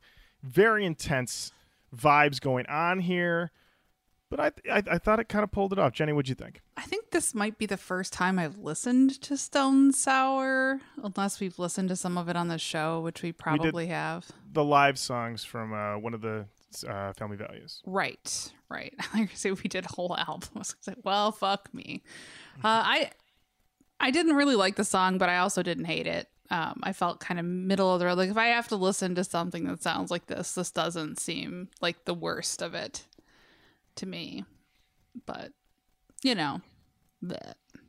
Sure, Matt. Bleh. Um. bleh. That it? that it? No, I, I I didn't. I didn't like it as much as I wanted to, I mean, and I think that's because Corey did more of the rockin' rock star vocal chorus than the. He he has like a couple speeds that he gets into. He's got the growl, yell. Didn't do that obviously. Then he's got like the real like singy thing. He didn't quite do that. He's kind of in that weird rock and roll middle space, which is not my favorite version of Corey, so it, the chorus left me a little cold. But No. Uh-huh. other than that, I was about to activate a pit at the beginning, and then I, I cooled my uh, cooled myself off. Cooled Wow. yourself off. All right. All right. Um, Jenny, any any spare Freddy versus Jason thoughts? How nu metal did the movie feel to you? It was pretty nu metal, I'd say. Just it, it was nu metal in the way that 2003 was new metal. It felt like very much a movie of its time.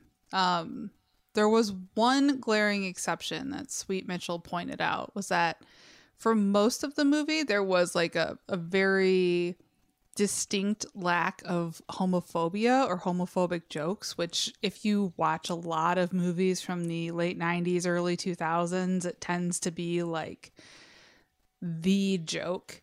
Um, there is. It- is, straight gay panic. yes, Oh yeah, um, all those American Pie movies. Yeah. but this movie Didn't Stifler have- drank jizz, Lauren. He did. He did. hundred percent. I mean, Sorry, you know, I'm just sorry. it's, I don't know. People drink jizz, you know? What are you going to do? What are you gonna do? What are you gonna do? What you going to do? I don't know what to tell you. Just accept it and move on through yeah, life. truly. Um, but but this movie, with the exception of one very glaring line that Kelly Rowland states when she's roasting Freddy, um, which apparently, Lauren, you're telling me is some some great mystery and under dispute of where that line Yes. originated.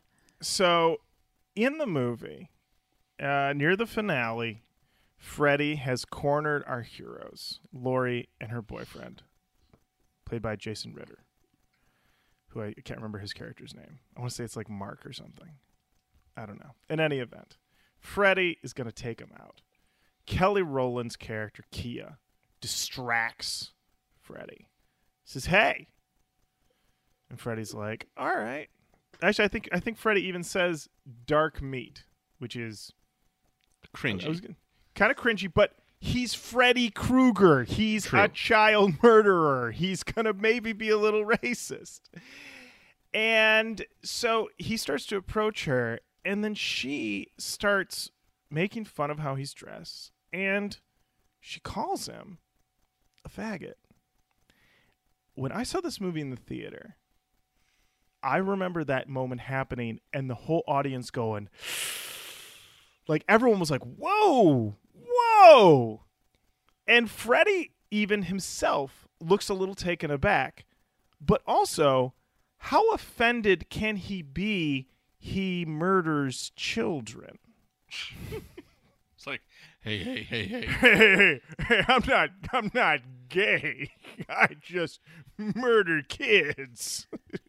Well, I think like Totally the, into murdering children, bitch. yeah, bitch. Right. Well, I think though, Lauren, one of the things that you said was speculated was that that was improvised. And the surprised reaction to that, because it really does stick out, I think, like you said before, like a severed thumb in this movie. Because there's just such a distinct lack of that shit. It was like, whoa. So maybe Well, what's interesting is in the book they interview the writers of this movie, the two gentlemen who finally got to actually nail this movie down, and they talk about that line, and they they pause when they're asked about it, and they said, "All we're gonna tell you is we didn't write it. We were shocked when it showed up in the movie. We made a stink about it, and it still made it to Final Cut."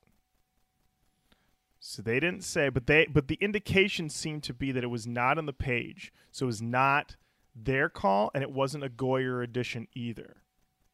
When he did his polish. That it was somebody on set. Either either Kelly Rowland improvised it or somebody fetter the line. I don't know. All we know is that after she says that to Freddy, Freddy approaches her, doesn't get too close. Then he's like, "Hey, behind you," and then Jason hits Kelly Rowland with his machete, slamming her into a tree, and she is dead. Dead so. Yeah. Done. Because everybody That's knows for her. that Jason hates homophobia. He's he's he hates a lot of things. He hates it when you have sex. He hates it when you drink and smoke and ignore the fact that he is drowning. Hates all of that. But homophobia? Oh yeah, that drowning scene, by the way. That guy is going to town on that girl, but there's somebody else on the porch acting like nothing is happening. it's it's a surreal sequence. I got to tell you that was the one moment that did take me back and made me think about the majesty of cinema and seeing a film projected on a big screen. Because when Freddy comes out of the water into the air and the screen is this beautiful red, I remember thinking this looked amazing on the big screen. Looks pretty good on my TV, but it looked amazing on the big screen. So I wanted to say everybody wear a mask. Let's get this vaccine baby. Let's get back in them theaters. All right. All right. Up next, we've got Swinging the Dead, DevilDriver.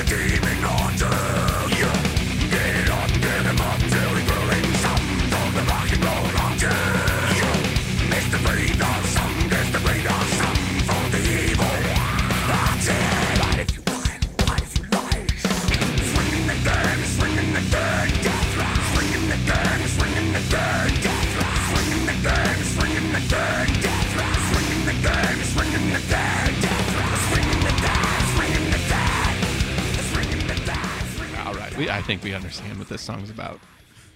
Matt, swing them dead.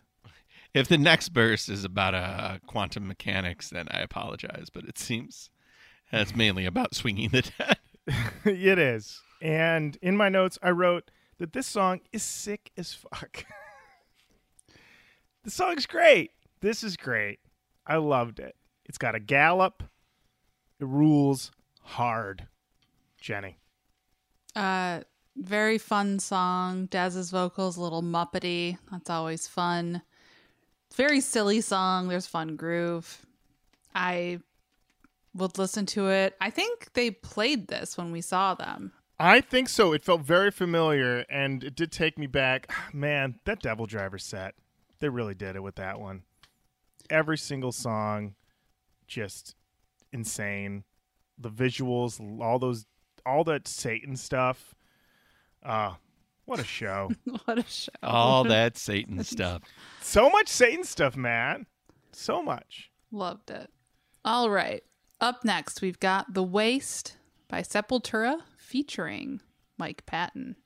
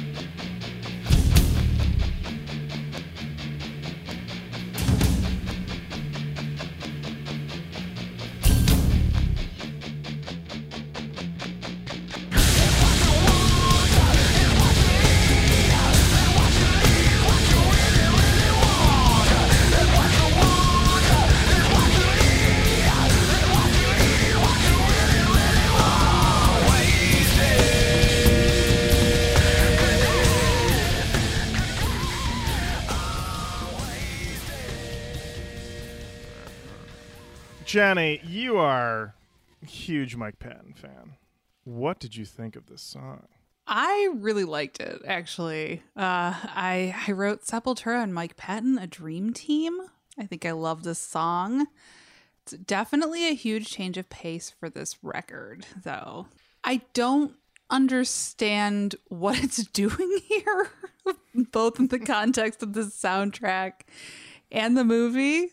I did like it a lot, but um it really really came out of nowhere. I felt like. What did you think, Lauren? I loved it. I was really surprised by when I saw that it was Mike Patton with Sepultura. I was not sure what to expect, and it feels very new. It reminds me, honestly, of Slipknot in a lot of ways, and it was interesting because, as we've determined, Faith No More, a Papa, and it's really not even. It's not really so much about the lyrics; is like a vibe, and I was not expecting a song on this soundtrack to be a vibe because everything else on here is pretty hard charging. We are swinging the dead. You know, we are dealing with you know, you know the Powerman 5000 bombshell bop and you know things that feel much more on a message, you know, with a heavy momentum. And this feels yeah, like they're in no hurry. They're just vibing almost in like a canyon jam kind of way that kind of gets nutty, but it just is just kind of all over the place. I loved it. It's it's honestly probably one of my favorite songs on on uh, on the soundtrack, and uh, yeah, that was great. Matt, This album does not need to be 20 tracks. oh Matt, are you sure? yeah, I'm I'm pretty sure of it. And it needs to be more of this. Meaning it's Freddy versus Jason. It's two icons that you never thought you'd see together coming together. I would never put Sepultura and Mike Patton together. But you put them together and you see what happens. I think they have a big missed opportunity with this soundtrack.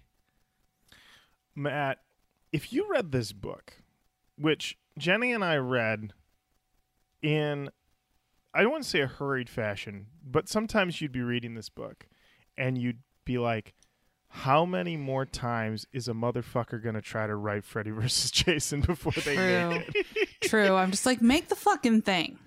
Just Make it. Make it. Just make it. This one's fine. Make this one. And they're just like, Sean didn't like it. It's like, fucking Sean, just make it. Who's Sean? Sean, Sean- Cunningham. Sean, there's two gentlemen who are working together to make Sh- Freddy versus Jason. There's Sean and there's Michael. And you think, well, eventually these motherfuckers are going to figure it out. They're going to put it together. They're going to make the record of their dreams. Or the record, they're going to make the movie of their dreams, I should say. And they can never agree they can never agree. There's always some weird friction that they can never agree on. And you start to realize, like, there's your problem right there. You just need one guy. You just need one guy who can say, yes, this is what I want to do. But it's like Michael liked it, Sean didn't like it. Sean liked it, Michael didn't like it. And it goes on and on and on until one day, I, I can't remember the order. Who gets fired first, Sean or Michael? I think Sean goes first. Yeah, Sean gets fired and then Michael gets fired. So when it all comes down to it, neither of them is even there when they finally make the movie. Hmm. Because they just kept hemming and hawing. Now, am I glad they skipped the one script that ends with "It was all a dream"? Absolutely. Also, there's a good tip in there, which is funny because this is a New Line film, and was Spawn also New Line? Yes. there's a comment because there's at least two, if not maybe I think maybe four of these scripts that end with a ultimate fight in hell between Freddy and Jason. And an exec says, "Never film hell. It always looks like shit." And it just made me think of Spawn, and I was like, "Did this guy not talk to the Spawn people and give them that note?" Um, but yeah, because ultimately, yeah, they do not fight in hell, and I think that's a smart move. A lot of boxing rings get Oh, mentioned yeah. too. Oh, a lot of, so many- A lot of boxing could have happened. A lot of boxing, a lot of uh, running into other serial killers. That happens a lot. Um, way too many attempts. We talked about it earlier of uh, trying to merge the two backstories so that Freddy is a camp counselor at the camp where Jason drowns. No. And oh, they tried to do that a lot, Matt. And then some sick motherfuckers like, what if Freddy rapes Jason? That's in at least three of them, right, Jenny? I think that was just in one. Just in one. No, it comes it, up. it was in. It was part of the like Botryl treatment because it was in the. I think it was in the middle one of those. oh, the bot, the botan treatment. Bot, You said not you said Botryl. Botryl. I'm, I'm taking No, us. not Don't the put that on producer. Botryl. I'm taking us back to Botryl. Uh, yes, and yeah, I think one person wrote it, and then it persisted into the next draft, and they were like, "No, no, no, no." Yeah, and then they uh they talk to uh they talk to uh, Robert Englund in the book, and they ask him about that that decision at one point to try to make him also a child rapist, and he's like, how did he put it? He goes, I believe it's a little like gilding the lily. I already kill kids. What more do you need? Very true. Yeah, Englund knows Englund wants points on the back end. He's Yeah. doing fine. l- well, let me tell you, if you come out of this book being like, who's a great person? Robert Englund. 100% everybody says nothing but glowing things about Robert Englund in this book. And then when they talk to him, he sounds like a complete fucking gentleman. there we go. All right, we got. we got we got five songs left. Uh, Oh Only?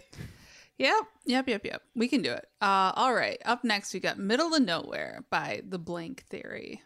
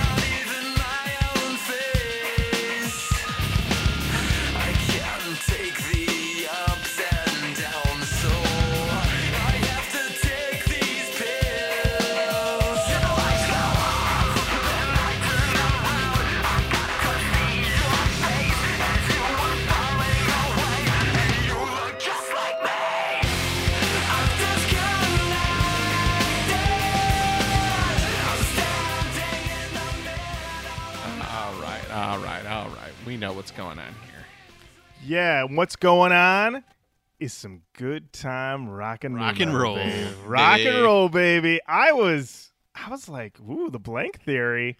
Okay, all right. And then I went and I checked the long list, baby. They're on it. They're on the long list already. Figured. Push. And I was like, this is it. This chorus.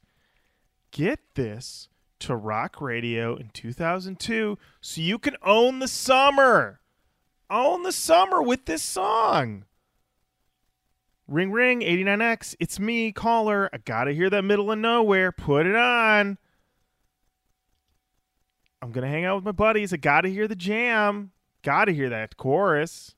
It's a hot one. I loved it. Jenny? Uh, I agree. I wrote "Get this on the radio." Um, it doesn't feel like anything visionary to me, but like this is total radio rock of this era. Um, the record that this is on, put out by New Line Records. New Line Records. Look at that synergy. There you go. Interesting feature. So I'm looking in the liner notes here. Tells you this is taken from their album Beyond the Calm of the Corridor on the long list. Be ready. It's coming. Producer one Tim Padalan. Not familiar with Tim. But wait, there's additional production. I'm telling you, you got to buckle up, you guys. Additional production by James Iha and Adam Schlesinger. Whoa, James, Iha of Smashing Pumpkins? and Adam Schlesinger of Fountains of Wayne. That's right. The late great Adam Schlesinger, by the way. R.I.P. What what a run!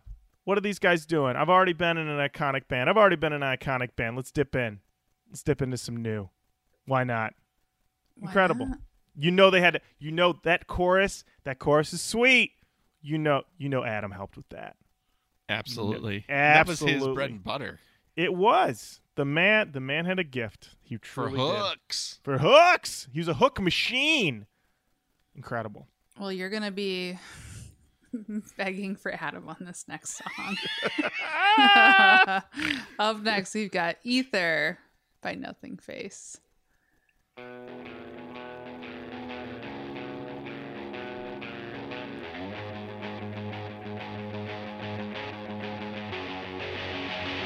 I'll never hesitate because I'm too good for that. I'll never show restraint because there's no need for that. I know everyone,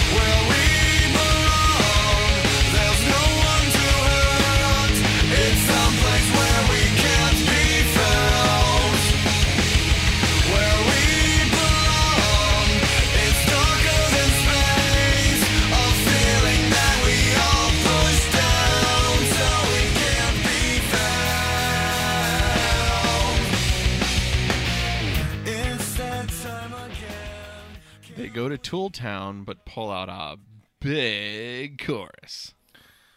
They really do. I wrote in my notes, what a chorus. We know Nothingface. Truly the lost legends of nu metal. These guys. Love Nothingface. Love them. This is from their final record, Skeletons. And I thought it was great. I I will say this record is 20 songs long. Some, I won't say who, might say it doesn't need to have 20 songs on it. Hmm. But when this is one of the 20 and we're in we're in the tail end of this. All right. I am mad. Thank you. Thank you. Jenny? By the time we get to the song, I'm too tired for something that is this tempo. I need to be woken up or put to sleep. Don't keep me in this weird middle state. So I think if this had shown up earlier or on a soundtrack that was less than 20 songs, I probably would have felt differently. But I wrote put me out of my misery in my notes. Oh, Jenny. You said that on track 17 of 20? Yeah. I hung in there for a while. Oh, well, I mean, you know what? Props to you to getting in all the way to 17 before you felt that way. Thank you so much. It's it's certainly not a bad song, but I just think by the time we got here I was like, "Ah, I'm done. come on." Uh, all right. Up next, we've got Trigger by In Flames.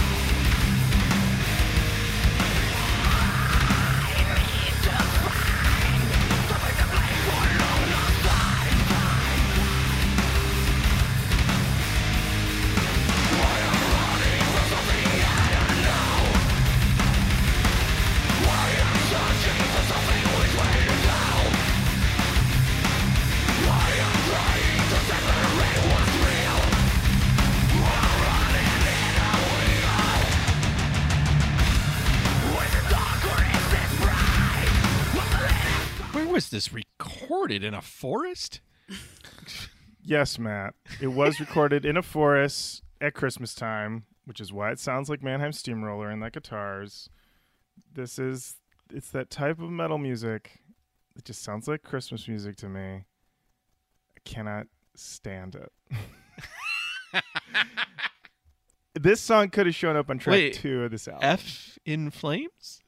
Listen, people have been telling us you got to do In Flames. You got to do In Flames, and then people go, "Don't do In Flames." Absolutely not. Don't do them. And everyone's like, "No, no, no, no, no. They got this one record. They got this one record. It's like nu metal. It gets kind of nu metal." And I'm pretty sure this is from that album. This is from the album Reroute to Remain. I'm pretty sure that's the one everybody's talking about. The verses have a little bit of new, but you got that Steve Vai Mannheim Steamroller guitar sound going on in the background. G T F O onto your sleigh. Get out of here to your Christmas tree. I'm not here for this. This is on Freddy vs. Jason. This is a Halloween time album, buddy. Hmm. Jingle bells away from me, please and thank you. What else is there to say? What else I is mean, there? to- Jenny, Jenny, do you have anything? I mean, 18 tracks in. I mean, Yeah. you must have just been like, you know, please, grandma got run over by a reindeer. I want to be run over by a reindeer. More or less. I wrote, People tell me I love this band and I disagree.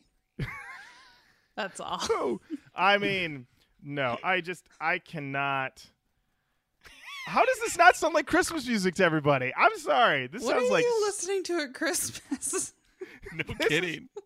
This is giving me straight up Mariah Carey. All I want for Christmas is you vibes. Huge. No, I'm kidding. It doesn't. That's horrible does- thing it- to say. It, it is. It is. I'm sorry. Uh, no, it gives me total. Yeah, total Mannheim Steamroller. Like, yeah, I. Dun dun dun dun dun dun. dun, dun. That's all I hear. That's all I hear. I feel I feel you when you say the Mannheim Steamroller thing. I guess I just you know, I'm more of like a WNIC, which is a local radio station, Christmas vibe kind of person. Uh, They'll they'll flip they'll slip it in. They'll slip that in every now and again. In between a last Christmas, they'll they'll, they'll slip it in there. Um, which last Christmas, one of the great Christmas songs. A great Christmas song. Great Christmas Uh, song. all right. We got two You know more it's not a great Christmas song. Eleventh Hour by Lamb of God. Oh yeah. well, let's see. This could be your new favorite Christmas song. We'll find out. Eleventh Hour by Lamb of God. Merry Christmas.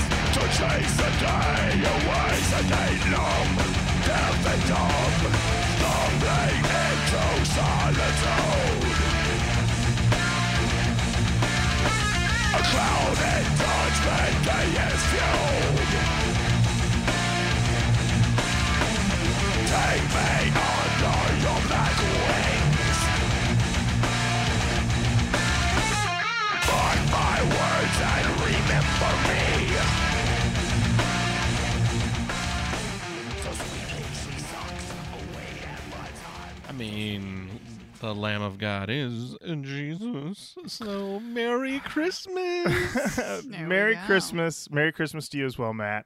Um, I uh, I will say that um, I did not like this song either.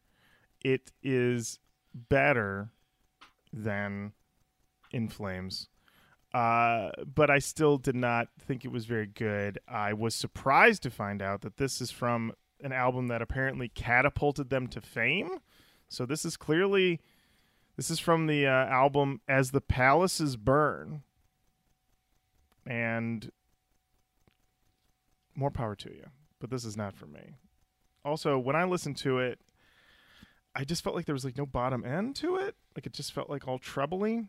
sounded a little bit more. I felt like I heard more bottom end when you played it, Matt. I don't know. I wrote, "I'm gonna pass." Not for me. Not the worst thing I've ever heard, but I'm not. I'm not here for Lamb of God. Jenny, Uh, I'm not a big Lamb of God person, um, especially as time goes on.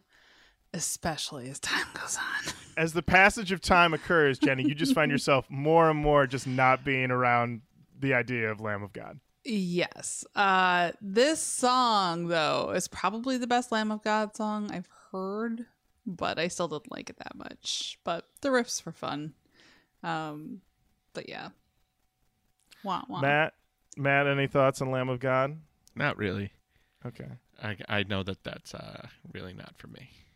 Okay. Did you have any questions for us? Uh, quick. No, we already know the answer to this question. But how respectful of our time is this album? This album comes in at 77 minutes and 59 seconds. Too much. Papa need a nap. I have to say though, in fairness to the book, the book this this thing took like more than 10 years to get made. The movie itself a little more than an hour and a half, maybe a little under an hour, around an hour and a half. This album about an hour 16 17 our podcast we're over two baby we are We're over not. Two, baby. So- we're official. We're officially longer than the movie, longer than the soundtrack. We are closer, you could say, in length to the development of Freddy vs. Jason than we are to the act to the film. That's So, true. We've got enough. we've got one song left. One uh, song. Here we go. This is We Were Electrocute Type O Negative.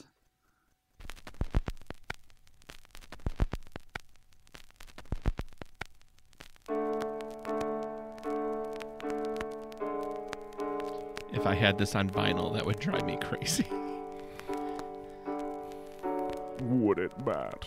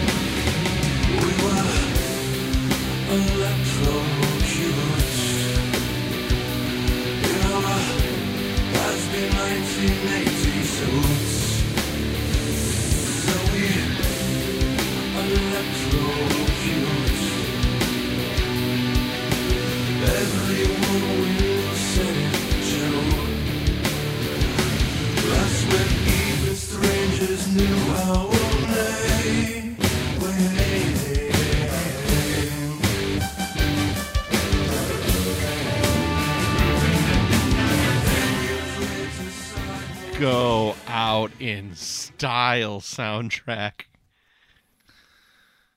You guys, I'm on a big Type O Negative kick right now.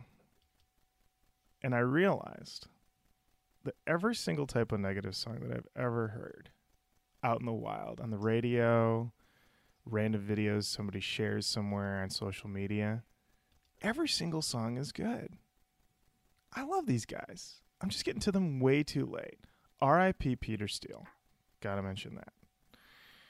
This is, I think, the best song on the album. Incredible finale. When it starts, it's the perfect tempo to take us out after everything we've gone through. All of the hardcore, all the new, all the butt, all the surprising Christmas music. This is the perfect way to take us out. It's and it's from one of their albums. It's let me make sure I got the right one here. It's from the album Life is Killing Me. And it seems to be about the infamous Elizabeth, who's apparently a subject of many Type O Negative songs, in which Peter Steele had a long relationship with. Apparently ended contentiously. Because he is loves he's in love with this woman, but also she broke his heart. So you can read through these lyrics and you can see like the love, but also the anger. It's all in there, and as you know, Peter Steele's known for his sense of humor, not for everybody. Which you go through this song, which at a lot of parts feels very romantic and wistful. And at the end of the song, he says, So proud to be by your side. We were a team no one denied. Even though I still miss your lips, they're about as real as your tits. There it is. There it is. There it is. Jenny, what'd you think of this one? My favorite song on the soundtrack. Loved it. This is how I want to go out. I've never really listened to Type O Negative. Um, so I was super surprised to hear that this is what it sounded like. So I'm going to have to dig in. I've been fucking up. Yeah, let me tell you, it is everything I've been hearing. So I've been slowly getting all the CDs because they're hard to get. They're hard to get. They're all, I mean, obviously out of print, but I mean, so I mean, I just got into a bit of a fierce bidding war for World coming down on eBay the other day. I won. Good for it you. was fierce. It was fierce. I can see you're battle weary. I am a little bit. Also, you know, I read this book and watched this movie and did the soundtrack. Never again, by the way. We are No, never reading no. a book and listening to a soundtrack and watching a movie. We fucked up. lesson lesson learned. Uh, but this one, yeah, I uh, yeah, Type O Negative, just incredible, really, really great. R.I.P. Peter Steele, and, really, I, I think I tweeted about this uh, when I was in college. I knew a lot of people who were big Type O Negative fans, and I was at a party once, and they were like, "That girl over there, she loves Type O Negative and Peter Steele more than anybody. She'll do anything." And I was like, "What does that even mean?" So we talked to her, and it was like, "I heard that you're like the biggest Type O Negative fan. That you'll do anything for him." He's, and this girl turned to me and matter of factly said, "I would do anything for Peter Steele. I would eat his shit." And I was like, "Whoa!" There you go. She started there. That's where she started. She's hmm. like, "There you go." It was insane. And then I hear these songs, and I'm like, "These are pretty good songs." I don't know if I'd eat shit. I for don't 'em. know. But you know what? I, I haven't. I got to dip through the whole catalog. Maybe I'll change my mind. I don't know. It's a great ending. This song also in the movie. Did not expect that when we watched it. Is in the movie. Plays over when um uh I don't remember the character's name, but he's the friend of Jason Ritter and he is discovering things about why no one in town can remember that uh, Freddy Krueger anymore. And then he's killed by Freddy Krueger. So there you go. Uh, Matt, thoughts on Type O Negative? I, I need to hear some more Type O Negative in my life because I wasn't like Jenny, not expecting that. And uh, it started to win me over with its excellent songcraft. It really is something special. Dip into that Type O Negative discography, you guys. And I can't believe we're saying it, but that is Freddy versus Jason, the soundtrack Of our lives. of our truly of our lives. It truly it covers everything. New but Christmas. It's all New butt Christmas. New but Christmas. So Hey guys, I'm having a new butt Christmas. I'm getting rid of this thing. Oh, Matt. Wow. What a treat. What a treat for yourself. You've been talking about getting a new butt, and you know what? Christmas time is the perfect time for it. Cannon talk. Talk about the count. Uh, Jenny, we'll start with you. I I liked Freddy versus Jason. Definitely something I think that we see a lot uh, in this show is bands like doing way more than they need to be doing when it's like just give us you know what the people want. Just give us the thing. I feel like that's what we got with Freddy v Jason. The soundtrack was so long. I feel like we just went on like an arduous journey together. Uh, I liked quite a bit of the soundtrack. There wasn't really anything that I thought I'd put in the canon necessarily. Um, but I did like the movie. The book was super interesting. Gotta hand it to our boy, whose name Dustin McNeill. Dusty McNeill, very thorough, very very thorough. Uh, so it was an interesting read. More tie-ins to Kung Fu Panda than than you'd expect, I will say, and the mask as well. So there were some real Easter eggs in there that I loved. Um, but yeah, nothing for the canon. I, don't think. Lauren, what do you think? Uh, this album is a rockin' time, but it is too long. No truly terrible moments outside of Christmas time, uh, whatever that Murderdolls song was. But it does show the crossroads of metal uh, going away from the new and into what's next. It's a pretty solid sampler for all these bands. You get into this and you're going to know what you're into. I feel like anybody's going to put this on and they're going to, you know, there might be somebody who's like, you know what? Give me more of this in flames. I love Christmas time. I love to go to Frankenmuth. Let's do it up. The connection to the movie feels often secondary, but you can find. I felt the connection was a little bit more there than I think on some of the other albums that we've done. I feel like there's definitely actually more of a connection to the movie than, say, Little Nicky's soundtrack. This feels surprisingly more organic in a way. Uh, overall, a good time. Too long. Freddy vs. Jason, the movie. I will say, in the book, they interview everybody, and just about every single interview ends with the guy asking the former screenwriters, the people who attempted to make this movie and it wasn't made, did you see Freddy vs. Jason when it finally came out? And if so, what did you think of it? And it was very interesting how so few of them liked it. If some, so there's a couple people who straight up didn't go see it. They're like, nope, I couldn't do it. I didn't want to see it. It didn't look like what I wanted. But it felt like a lot of the people who didn't, those people that didn't want to see it or who saw it and didn't like it, they would say like, "Oh, it could have been so much more." And it's like, no, it shouldn't be more. It is Freddy versus Jason. You don't need anything else but that. That was what really struck me on my rewatch for the show. Was I was like, this movie is giving me exactly what I want. Freddy versus Jason. And they fight for a while at the end of this movie. It's a long fight. Oh, it's the back third of the film. Yeah, they're throwing each other around a construction site. They're hitting each other. They're chopping off, uh, chopping off limbs and heads. they at one point, Freddy gouges his uh, Jason's eyes. This is what I want. I don't want sleeping pill shit. I don't want cults. I don't want intermixing. I mean, they were really hung up. A lot of these guys on like the mythology. It's like. hmm, just have Freddy read us a quick report at the top of the movie and let's get going. Although I do agree with you, Jenny, the courtroom drama one, that would have been a trip. Not too late. Yeah. Matt, for since you don't know, what would the movie would have started with the arrest of Jason and he would be put on trial. Good luck.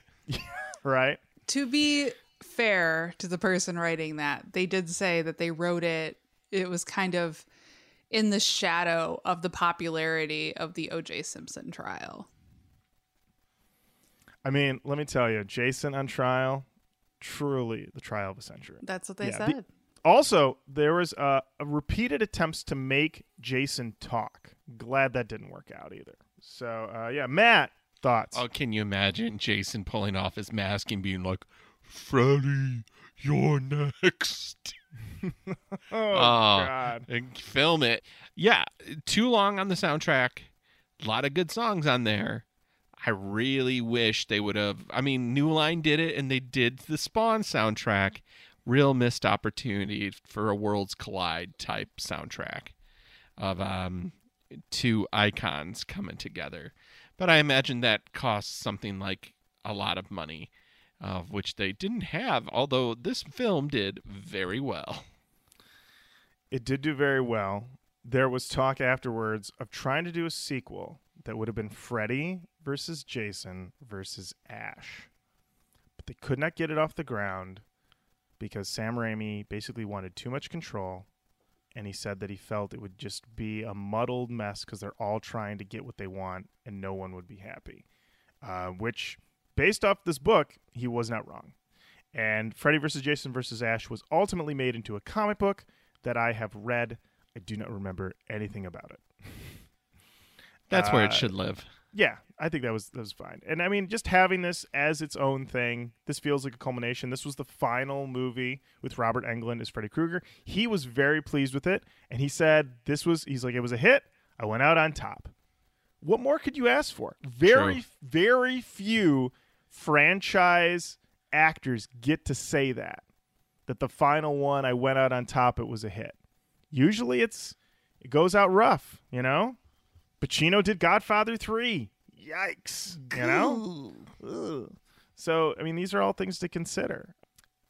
I guess our final. Uh, so I guess nothing for the canon, but uh, I, this is the end of Nu movie month. So I thought, real quick, because we're already long. What's what's a few more minutes?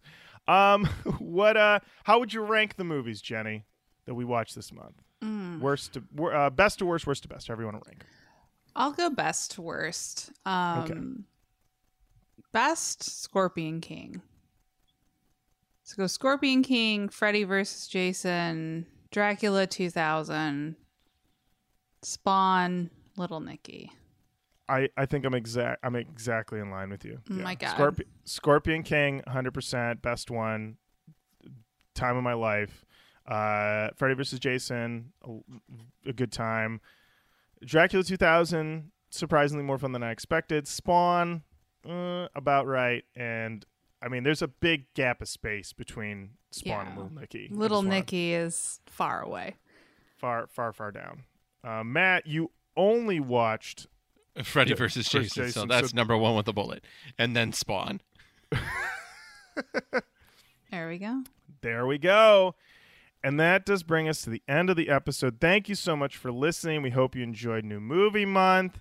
Uh, keep on sending your soundtrack recs because we had a lot of fun and, and we love movies. So I think we'll do something like this again very soon. And uh, keep on saying hello online Facebook, Twitter, Instagram. Send us an email, roachkoachpodcast at gmail.com.